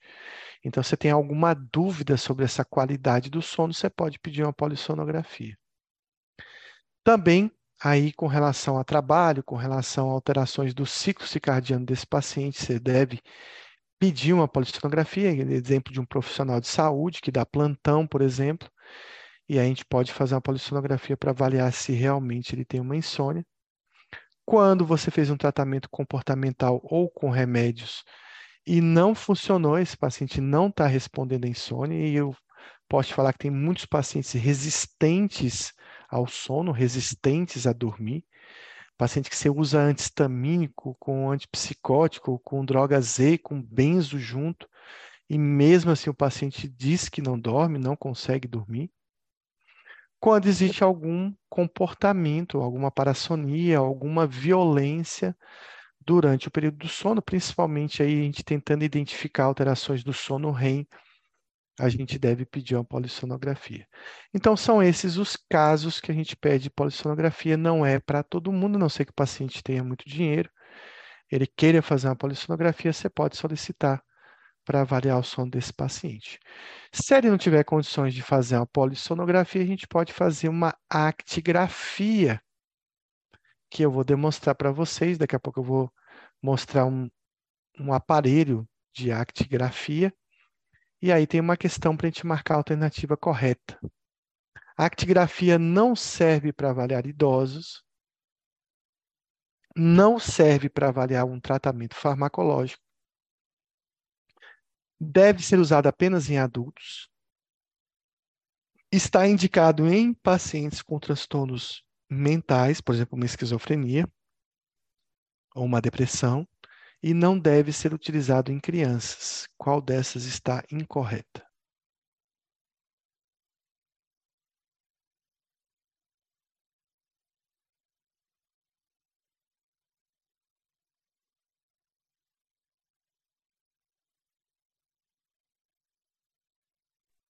Então, muita gente aí nunca ouviu falar da actigrafia. Então, a resposta é, é a letra, desculpa, é a letra C, tá? Não é a letra D. A gente vai ver que a actigrafia é muito bom em idosos, principalmente aquele idoso que de, a gente sabe que tem uma redução no tempo do sono né, do idoso. Ele diz que não está dormindo bem, que está acordando muito ou que está dormindo pouco. A actigrafia é muito bom para avaliar idoso e criança. É difícil fazer uma polissonografia em criança. Então, na, nos extremos, ele tem uma boa indicação. Ela serve para avaliar o tratamento farmacológico, ela é muito boa para pacientes que têm transtornos mentais, mas ela, ela não tem restrição em relação à idade, porque é um exame bem simples, porque é um relógio. Exatamente isso. A actigrafia é um aparelhinho que vai medir o tônus muscular né, do paciente. A gente viu lá que na fase do sono não REM existe uma progressiva perda do tônus muscular e na fase do sono REM existe uma atonia. Então, eu consigo determinar pela, pelo tônus muscular é, quando o paciente estava acordado, quando ele entrou no sono REM, quando ele entrou no sono não REM, e eu posso determinar por esses tempos se o paciente está tendo uma insônia ou não. Então, é exemplo aí de um aparelhinho aí, de um que realiza exatamente um relógio que marca o tônus muscular. E aqui é exemplo, né, de um paciente com actigrafia. Ele vai ficar tipo um mapa, né? Tipo um aparelho instalado aí 24 horas, ou às vezes vários dias, né? Que demonstra aí como é que foi o perfil do sono dele. Então aqui a gente está vendo vários níveis de, de atonia, né? Então provavelmente esses níveis mais menores aqui são do sono REM, comparado aqui à atividade durante o dia. Né? Então, através, esse aparelho é colocado no, no computador, gera alguns gráficos, gera algumas percentagens a gente consegue determinar muito bem se ele está entrando no sono REM rápido demais, se ele está tendo a distribuição do sono REM perfeita em relação à primeira metade do sono, à segunda metade do sono, se realmente ele está despertando à noite, né? Então, provavelmente aqui, talvez o paciente tenha acordado, durante a noite, então, porque ele restabeleceu aqui o tônus muscular e a gente consegue ter uma noção com um exame bem mais simples, bem, bem mais barato. Então, ele serve para avaliar o sono e a resposta ao tratamento, principalmente em pacientes que têm distúrbio do ciclo circadiano. Ele serve para monitorar o sono e a resposta do tratamento em idosos. Ele também serve para crianças, né? Ele é muito bom para idosos institucionalizados que têm queixa de insônia, onde essa monitorização é bem fácil de fazer, de, de, é, diferente da polissonografia. Ele é ótimo para avaliar crianças com insônia, ele vai determinar as parassonias, os despertares noturnos. E ele também é muito bom para populações especiais, pacientes com esquizofrenia, com depressão, com ansiedade, ou seja, que tem algum transtorno psiquiátrico. Até porque as, um paciente com deficiência intelectual, um paciente autista, que ele tem dificuldade de, de forma subjetiva, determinar como é que foi o sono dele. Então, você bota o reloginho lá e o paciente, mesmo não, tem esse, não tendo esse relato perfeito, o, o aparelho acaba nos mostrando como foi o padrão do sono desse paciente. Para que a gente faça o diagnóstico diferencial de insônia, a gente precisa saber se o ritmo circadiano, ou seja, o ciclo, dorme e acorda, né, som, é, dia e noite, está perfeito nesse paciente. Porque às vezes ele não tem uma insônia. Ele fala assim, doutor, eu acordo muito cedo, eu estou com uma insônia, ele não vai falar insônia terminal, mas parece que é uma insônia terminal. Todo dia, quatro horas da manhã, três horas da manhã, eu acordo e não consigo dormir mais. Então, eu estou com insônia. Sim, mas para que eu diga que um paciente está com insônia terminal, eu preciso determinar o horário que ele dormiu. Ah, eu durmo 18 horas, 6 horas da tarde. Bom, se ele dorme 6 horas da tarde e acorda 3 horas da manhã, provavelmente esse paciente ele não tem uma insônia, mas ele tem um deslocamento do período do sono. Ele está avançando a fase do sono, ele está dormindo muito cedo por consequência, ele está acordando muito cedo. Parece uma insônia terminal, mas não é. Então, isso a gente chama de alteração do ciclo circadiano. E essa pergunta, ele quer determinar quais são os, os transtornos circadianos e qual desses não são. Então, ele tem aqui avanço da fase do sono, terror noturno, transtorno de, dos trabalhadores no, de turno, síndrome do jet lag ou desordem de sono em livre curso. Qual desses não é um transtorno do ritmo circadiano?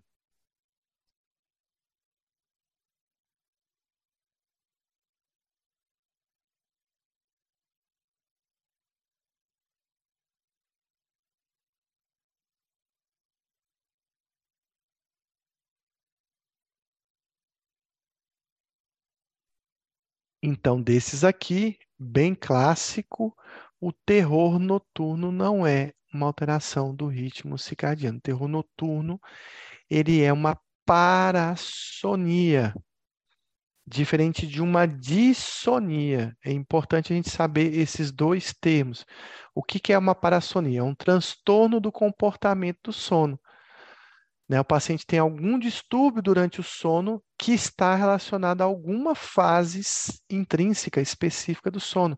Ah, no estágio 3 ou 4 ele tem terror noturno. Pronto, é no sono não REM, é uma parassonia.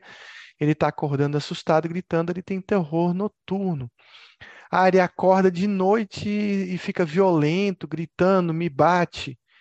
Então, isso acontece lá no sono REM, ele perdeu a atonia, uma alteração comportamental do sono REM. Isso é uma parassonia. O que é uma dissonia? Doutor, eu não durmo bem. Eu acordo cansado, eu acordo sonolento, eu não passo o dia inteiro bocejando, a concentração, a atenção, a memória fica prejudicada. Mas quando a gente vai ver, o sono dele, é, existe alguma coisa que acorda ele durante a noite que não é pela fisiologia do sono. É, por exemplo, uma apneia do sono. Ah, ele está despertando de noite porque ele tem apneia, ele fica sufocado e ele acorda. Isso é uma dissonia. Tá? Então, é esses dois termos que a gente vai ver nos livros, dissonia e parassonia. E do ritmo circadiano não pode ser uma parassonia, nenhuma dissonia, a gente vai falar de alguns especificamente aqui. Então, o ciclo circadiano, aqui a gente vai dar um exemplo de um paciente que ele tem avanço de fase do sono. O que, que é isso? Durmo cedo, acorda cedo. Durmo 19 horas e acordo 2 horas da manhã. Esse paciente tem uma, um despertar precoce, mas ele não tem insônia. Né? Também eu tenho um atraso de fase do sono. Ah, doutor, eu estou dormindo duas horas da manhã. Então, esse é o paciente que dorme tarde e acorda tarde. Geralmente dorme tarde porque fica fazendo um monte de coisa, fica no computador, fica no videogame, fica jogando, fica mexendo no celular e ele atrasa a hora do sono. Então, esse é um atraso da fase do sono. Mas eu durmo duas horas da manhã e acordo às 10 da manhã. Ah, então, você vai ver que ele dormiu oito horas, ele não tem insônia. Isso vai gerar uma insônia inicial. Né? Então, parece que o paciente demorou a dormir. Na verdade, ele estava fazendo alguma coisa e realmente demorou a dormir. Então, essas, esses dois, duas alterações do, do ciclo circadiano devem ser investigadas nesse paciente. Por está despertando precoce insônia terminal porque, na verdade, não é insônia terminal, ele dorme muito cedo, ou ele está demorando a dormir porque ele está numa atividade então ele dorme tarde e acorda tarde, mas o, a quantidade de sono e a qualidade desse sono durante esse período está preservada. A gente também tem um distúrbio do transtorno dos trabalhadores noturnos. Paciente que trabalha em turno, tem dia que dá plantão, tem dia que não dá plantão, e isso vai bagunçando o sono dele, de forma que ele pode vir queixar que, que tem insônia, mas na verdade é por conta dessa bagunça. Esses pacientes, inclusive, né, que somos nós que trabalhamos na saúde, graças a Deus nós, não psiquiatras, esses trabalhadores noturnos eles apresentam mais insônia ou pelo menos queixa, eh, apresentam transtorno de insônia mais que a população normal, então eles podem desenvolver ao longo do tempo realmente uma insônia. Uma polissonografia pode ser importante para definir se é do ritmo circadiano ou se ele realmente está desenvolvendo uma insônia. E eles têm vários problemas na vida, porque eles têm mais obesidade, eles têm mais diabetes, eles têm mais problemas com infertilidade e eles têm mais transtornos gastrointestinais. Então, vai a dica aí para quem está dando muito plantão, que de repente esse dinheiro aí ganho vai se tornar aí, vai ser gasto com alguma outra coisa lá na frente. Essa aqui é a síndrome do jet lag, que também é um transtorno do ciclo circadiano. É aquele paciente que vive viajando de um hemisfério para o outro, de um local do, do mundo para o outro. Né? Então, ele chega no Japão, daqui a pouco ele volta no Brasil, e aí ele começa a ter que trabalhar nessas regiões em horários que ele está acostumado a dormir, e ele começa a ter problemas em relação a dormir bem. Então, não é uma insônia, é uma síndrome do jet lag. E esse transtorno muito interessante, que é a desordem de sono em livre curso, que é muito comum em pacientes deficientes visuais. Tá? Então, por conta da falta de exposição de luz, geralmente são cegos, são pacientes que têm uma cegueira extrema, né? então não recebem nenhuma informação cerebral que vem da luz, eles começam a ter distúrbios de produção de melatonina, começa a ter uma confusão naqueles neurotransmissores que provocam ou que eh, desligam o sono, e ele começa a ter essa desordem por conta disso, e não é um diagnóstico de insônia, mas sim por um problema dessa falta de estimulação.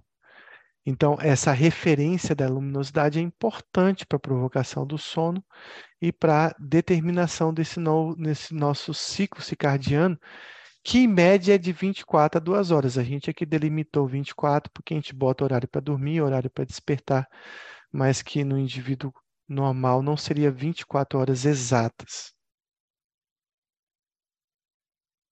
E também tem o ritmo sono-vigília irregular, que é uma perda total do, do ciclo sono-vigília por uma doença geralmente degenerativa do cérebro. Né? Então, pacientes com Alzheimer, né, pacientes com alguma demência, eles começam a bagunçar esse ciclo sono-vigília. É o que a gente vê, por exemplo, nos casos de delírio, né, onde existe inversão do padrão do sono, existe uma bagunça em relação ao sono, e por conta dessa destruição, dessa uh, lesão cerebral progressiva, ele começa a apresentar um transtorno de insônia, mas que é provocado por que na verdade é um ritmo, uma alteração do ritmo circadiano. Em relação à insônia, marca alternativa incorreta. pode ser um indicativo de recorrência em pacientes com depressão, não está presente no transtorno de ansiedade generalizada, é uma queixa frequente nos pacientes com doenças neurológicas. Na síndrome de apneia obstrutiva do sono é comum uma dificuldade em manter o sono. E a letra E, existe uma associação clínica frequente entre insônia e fibromialgia.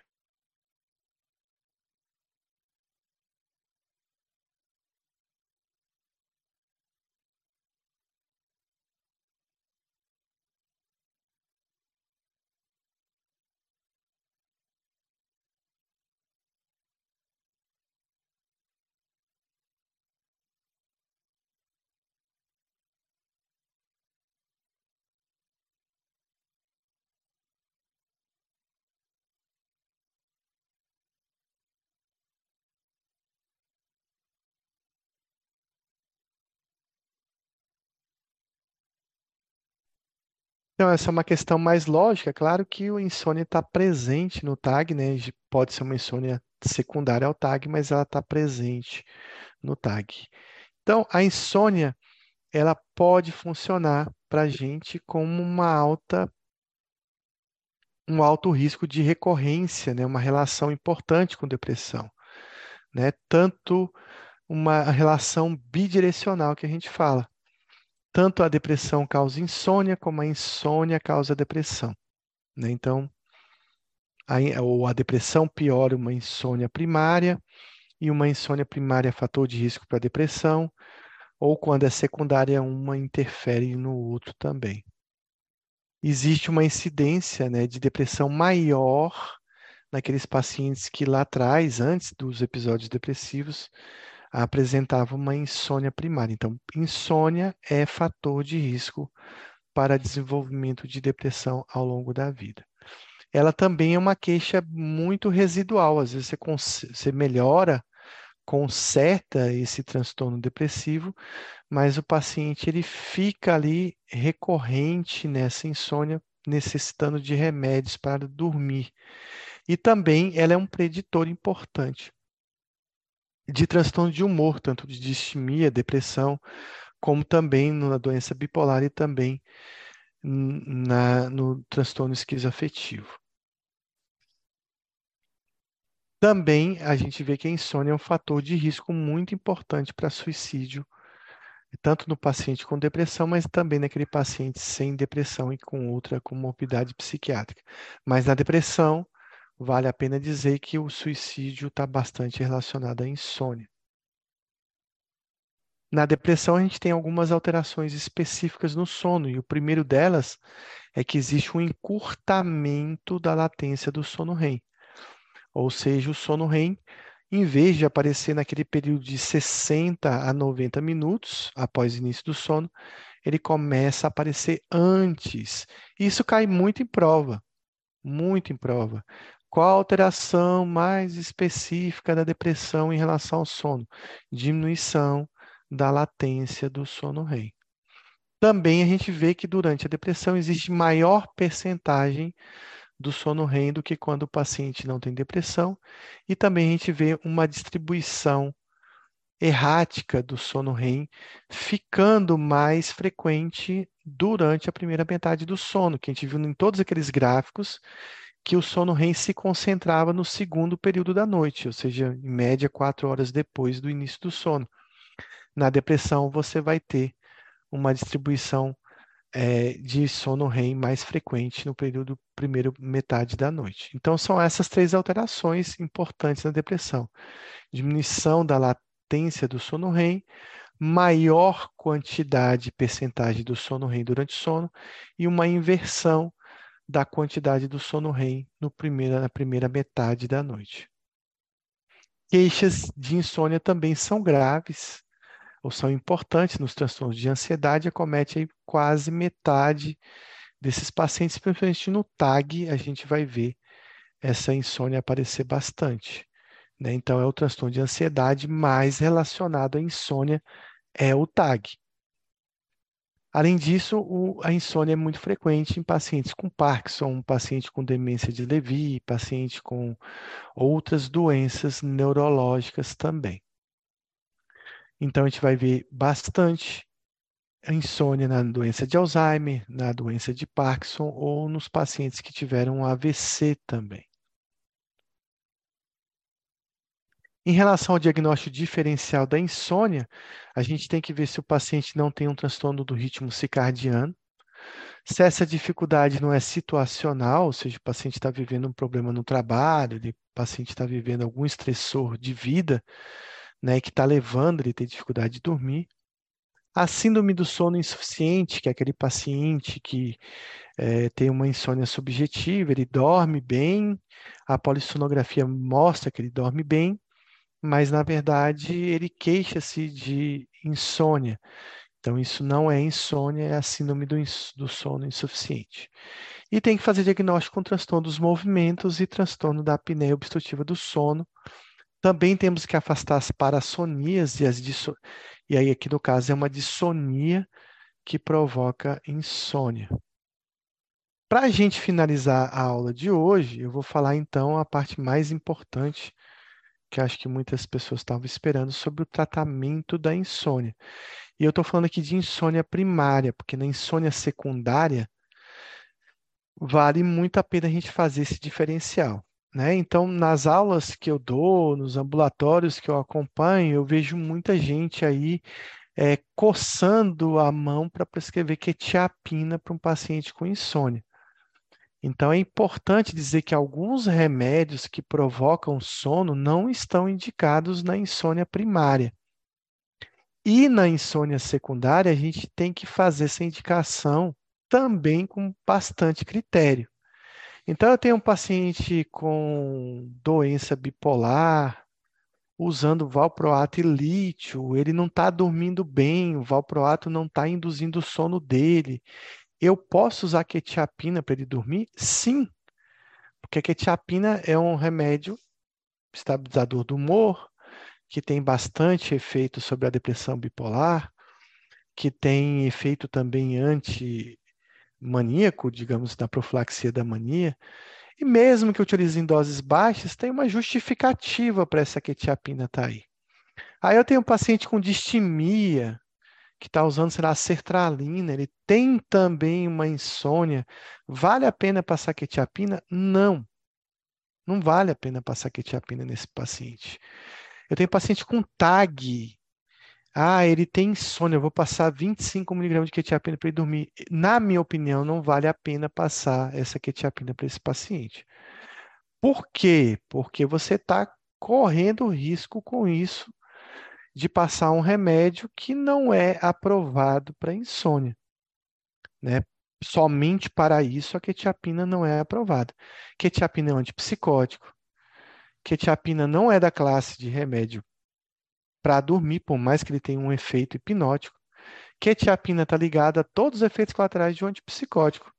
Mesmo em doses baixas, você pode induzir algum efeito colateral em relação à quetiapina. Ganho de peso, distúrbio metabólico, de cinesia tardia, por mais que seja baixo um risco de uma síndrome neuroléptica maligna, enfim, riscos que você poderia evitar, porque você tem um monte de remédios para insônia, para insônia primária, trazodona, mirtazapina, triciclo, que são aprovados para insônia e que então a indicação fica mais perfeita, fica mais ética e mais protegida.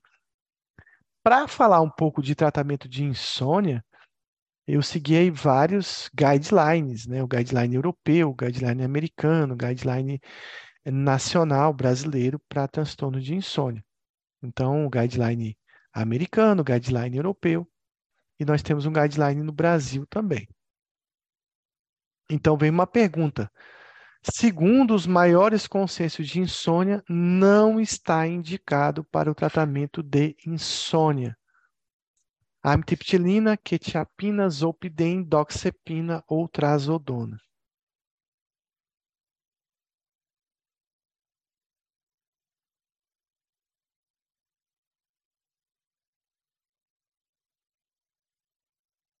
Então, segundo os maiores guidelines do mundo, você não deve passar quetiapina para um paciente com insônia primária. Segundo os maiores consensos de insônia, não está indicado para tratamento de insônia. Nortriptilina, Zaleplon, melatonina, mirtazapina ou trazodona.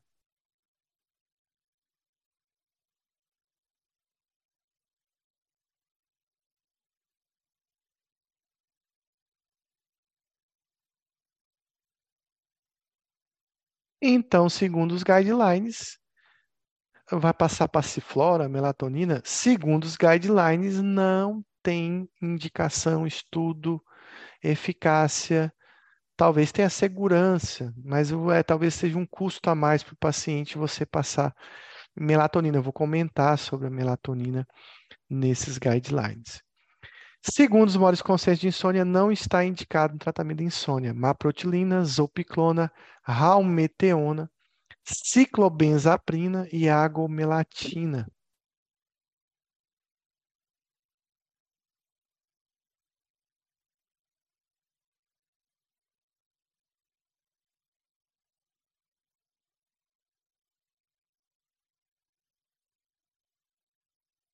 Então, dessas drogas, eu não devo passar um relaxante muscular para insônia.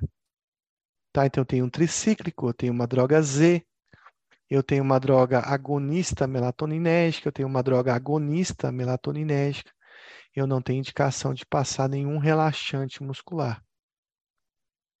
De novo, não está indicado no tratamento da insônia. Imipramina, exopiclona, zaleplon, prometazina ou suvorexanto.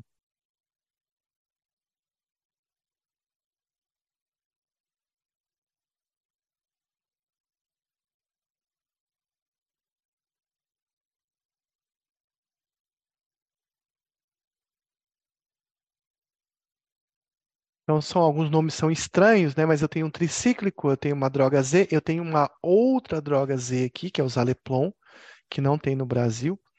Eu tenho um antihistamínico e eu tenho o suvorexanto, que é um remédio novo, que já saiu na Europa, que age sobre orexina, hipocretina, e que também é utilizado para insônia, mas está para chegar no Brasil.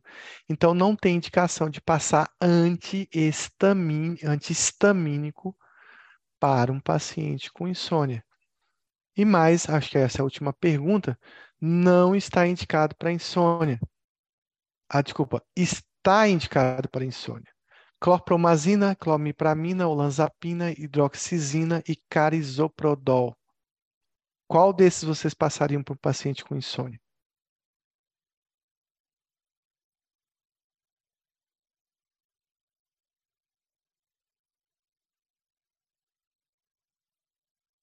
Só para lembrar, um antipsicótico, um tricíclico, um antipsicótico, um antihistamínico e um relaxante muscular. Então, desses, o que eu posso passar para insônia é a clomipramina. Ah, professor, mas tem um paciente que é esquizofrênico, não dorme. Claro que a olanzapina, a clorpromazina vai cair muito bem. Né? Porque ele tem uma psicose, eu estou passando um antipsicótico, mesmo que ele já utilize outro para compensar a doença.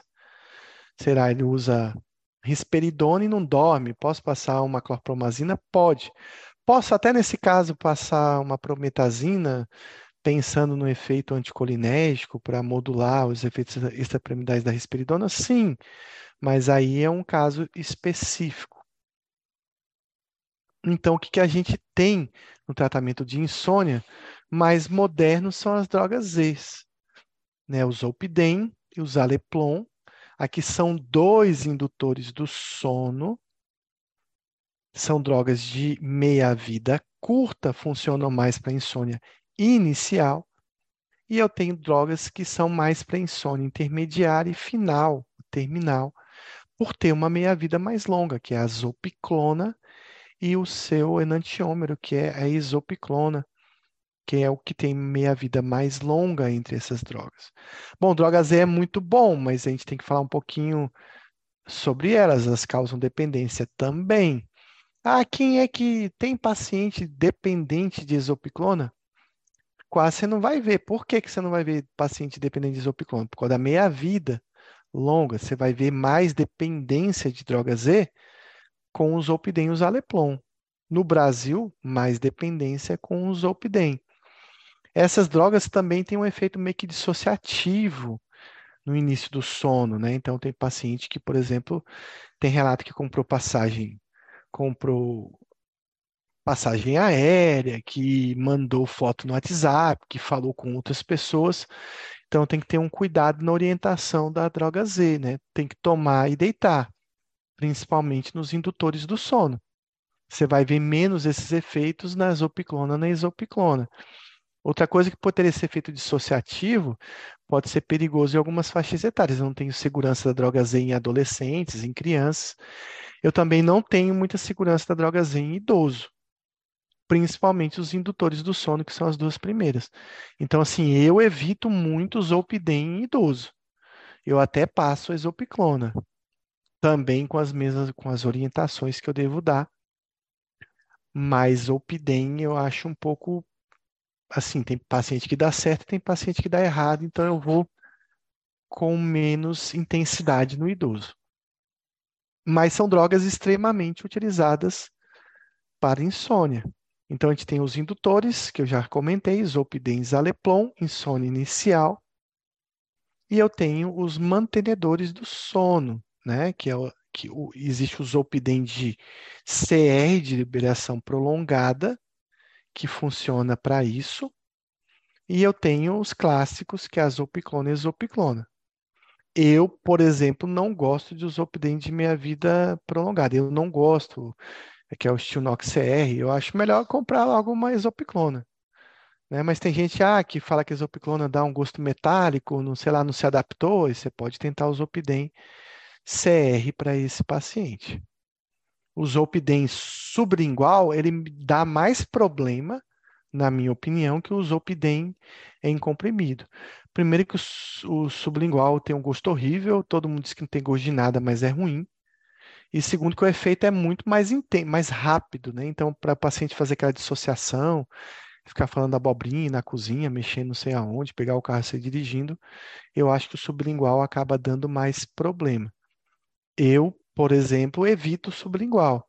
Os representantes não gostam, que eles são doidos para vender o sublingual. Eu gosto mais do Zolpidem lá de 10 miligramas mesmo, eu quase não prescrevo de 5. E em comprimido para mim é melhor, deixa o estômago ah, fazer a absorção gastrointestinal mais lenta mesmo, dá tempo dele deitar e não fazer nenhuma besteira. Eles são utilizados para insônia intermediária e insônia final eles acabam funcionando como um bom indutor do sono. A gente vê que quem toma prisma, isopiclona, demora um pouco mais, mas acaba pegando bem no sono. Né? Então, aqui, por que, que o Zolpidem também é um mantenedor do sono? Então, a gente vai ver aqui questão da meia-vida desses remédios. Né?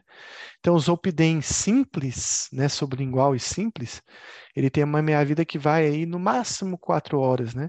Muito ruim para o paciente que tem insônia intermediária, porque ele vai, ou final, porque ele vai dizer, ah, eu durmo das 22 até meia-noite, uma hora da manhã eu acordei. Então, o Zolpidem não é bom para esse paciente. Já tem o Zolpidem CR, que ele tem uma durabilidade um pouco maior. Eu vou falar a marca aqui, porque acho que é a única que tem CR no Brasil, o Steel Nox. Aí já funciona melhor como um mantenedor do sono. O Zaleplon, ele não tem no Brasil, ele tem a meia-vida bem parecida com o Zolpidem. E a Exopiclona, que tem uma meia-vida parecida com o Zolpidem CR. E a Exopiclona, que tem uma meia-vida maior é o remédio que a gente mais prescreve aí em relação à droga Z, pelo menos eu prescrevo mais, que tem uma meia-vida de 7 a 9 horas. Então, mantém o sono mais tempo, é um sono mais fisiológico, digamos assim. Então, a zopiclona e a zopiclona também induzem um pouco sono, mas demoram um pouco mais do que o zolpidem, classicamente. Os antidepressivos também são utilizados para o sono, e as três classes mais utilizadas são os tricíclicos, aprovados por esse consenso, e aí qualquer tricíclico funciona, desde amitriptilina, imipramina, clomipramina, nortriptilina, tem a doxepina, que é um triciclo que tem mais efeito antihistamínico que efeito antidepressivo, que também pode ser utilizado, mas eu prefiro os clássicos mesmo que a doxepina tem esse efeito, como eu falei, mais da histamina. A trazodona, que é uma droga aí que em várias doses pode funcionar para o sono, né, de 50 a 600 miligramas.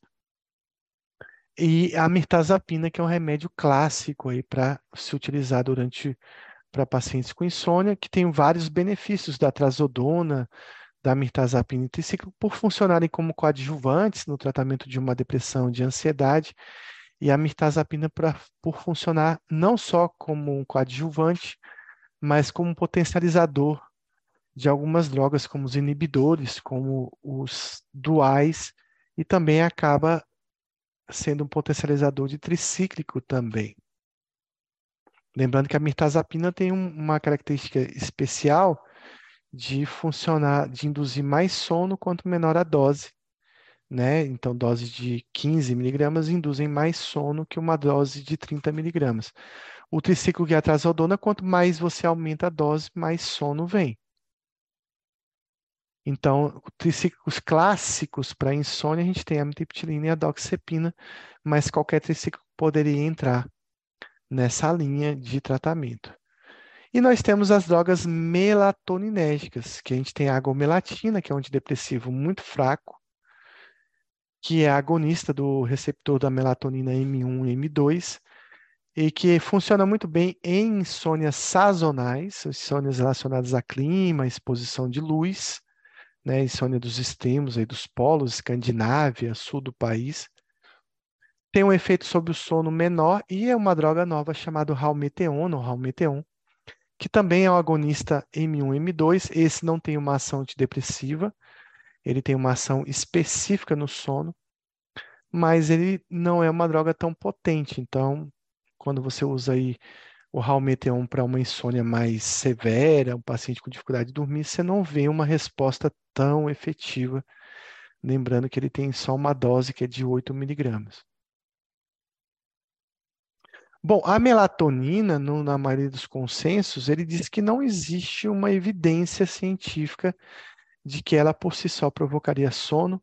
Tem uma questão da qualidade da melatonina, da via de uso de melatonina. Né? Talvez uma intranasal funcionaria muito melhor do que a melatonina oral, mas existe um adendo nos consensos diz, dizendo que a melatonina poderia ser benéfica, principalmente na terceira idade. Eu, em geral, não uso, não prescrevo melatonina. Você, é, raramente você vai ver eu prescrever melatonina. Eu prescrevo os remédios clássicos mesmo. Então, não há estudos que sustentem o uso da melatonina, mas podem ser úteis em idosos, como eu já havia comentado. Bom, tem alguma novidade sobre a insônia e esse remédio aqui, o Bensonra, né, que é o suvorexanto, ele é um antagonista dual da hipocretina. Né? Então, é um remédio que reduz a hipocretina. A hipocretina está relacionada à vigília, é essa substância que tem uma deficiência na, na narcolepsia. Né? Então, quando eu reduzo a hipocretina, eu provoco mais sono. O suvorexanto é um remédio muito esperado, tem muita gente querendo prescrever ele. Ele é um bom remédio para insônia, mas eu faço um adendo sobre os efeitos colaterais dele. Ele é absorvido pela mucosa oral, tem uma meia-vida de 12 horas, é um sono muito bom, mas ele pode ter algumas especificidades, principalmente ele pode provocar uma sonolência diurna. Tem um adendo muito importante do paciente com depressão em uso de civorexanto, ele pode piorar os sintomas depressivos desses pacientes e ele tem alguns relatos de aumento da ideação suicida nesses pacientes. Então, o suvorexanto, quando sair aí, vocês vão reservar mais para insônia primária, aquele insônia que não tem comorbidade psiquiátrica, para vocês não terem o risco de agravarem a, o risco de suicídio nesses pacientes com depressão. Então, só para a gente resumir o que eu devo e o que eu não devo utilizar na insônia, eu devo utilizar droga Z, eu não devo utilizar benzodiazepínico na insônia, primária principalmente, mas isso não é uma regra quando eu falo num paciente com TAG grave, num paciente com a depressão grave, num paciente esquizofrênico, bipolar, que daí você pode tentar um monte de coisa, não funcionou, vai o benzo mesmo. Ah, ele vai usar cronicamente. Paciência faz parte do, da gravidade da doença do indivíduo. Então, de forma geral, para quem tem só insônia, benzo não está indicado.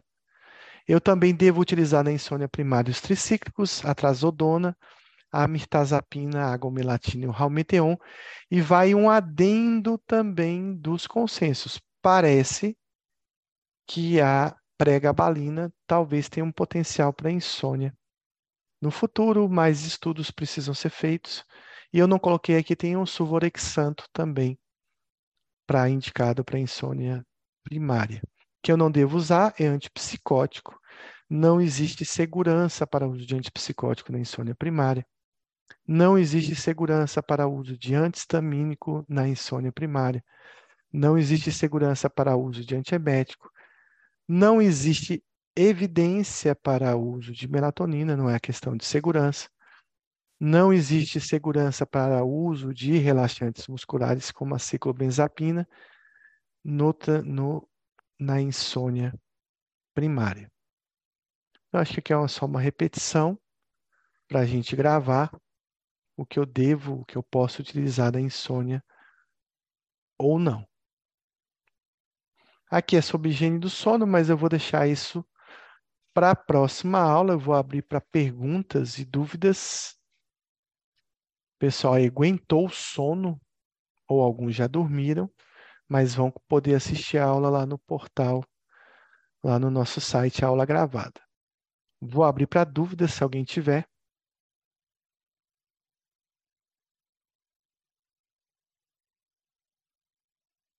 Ou algum comentário. Semana que vem a gente vai vir com higiene do sono e o transtorno de hipersonia.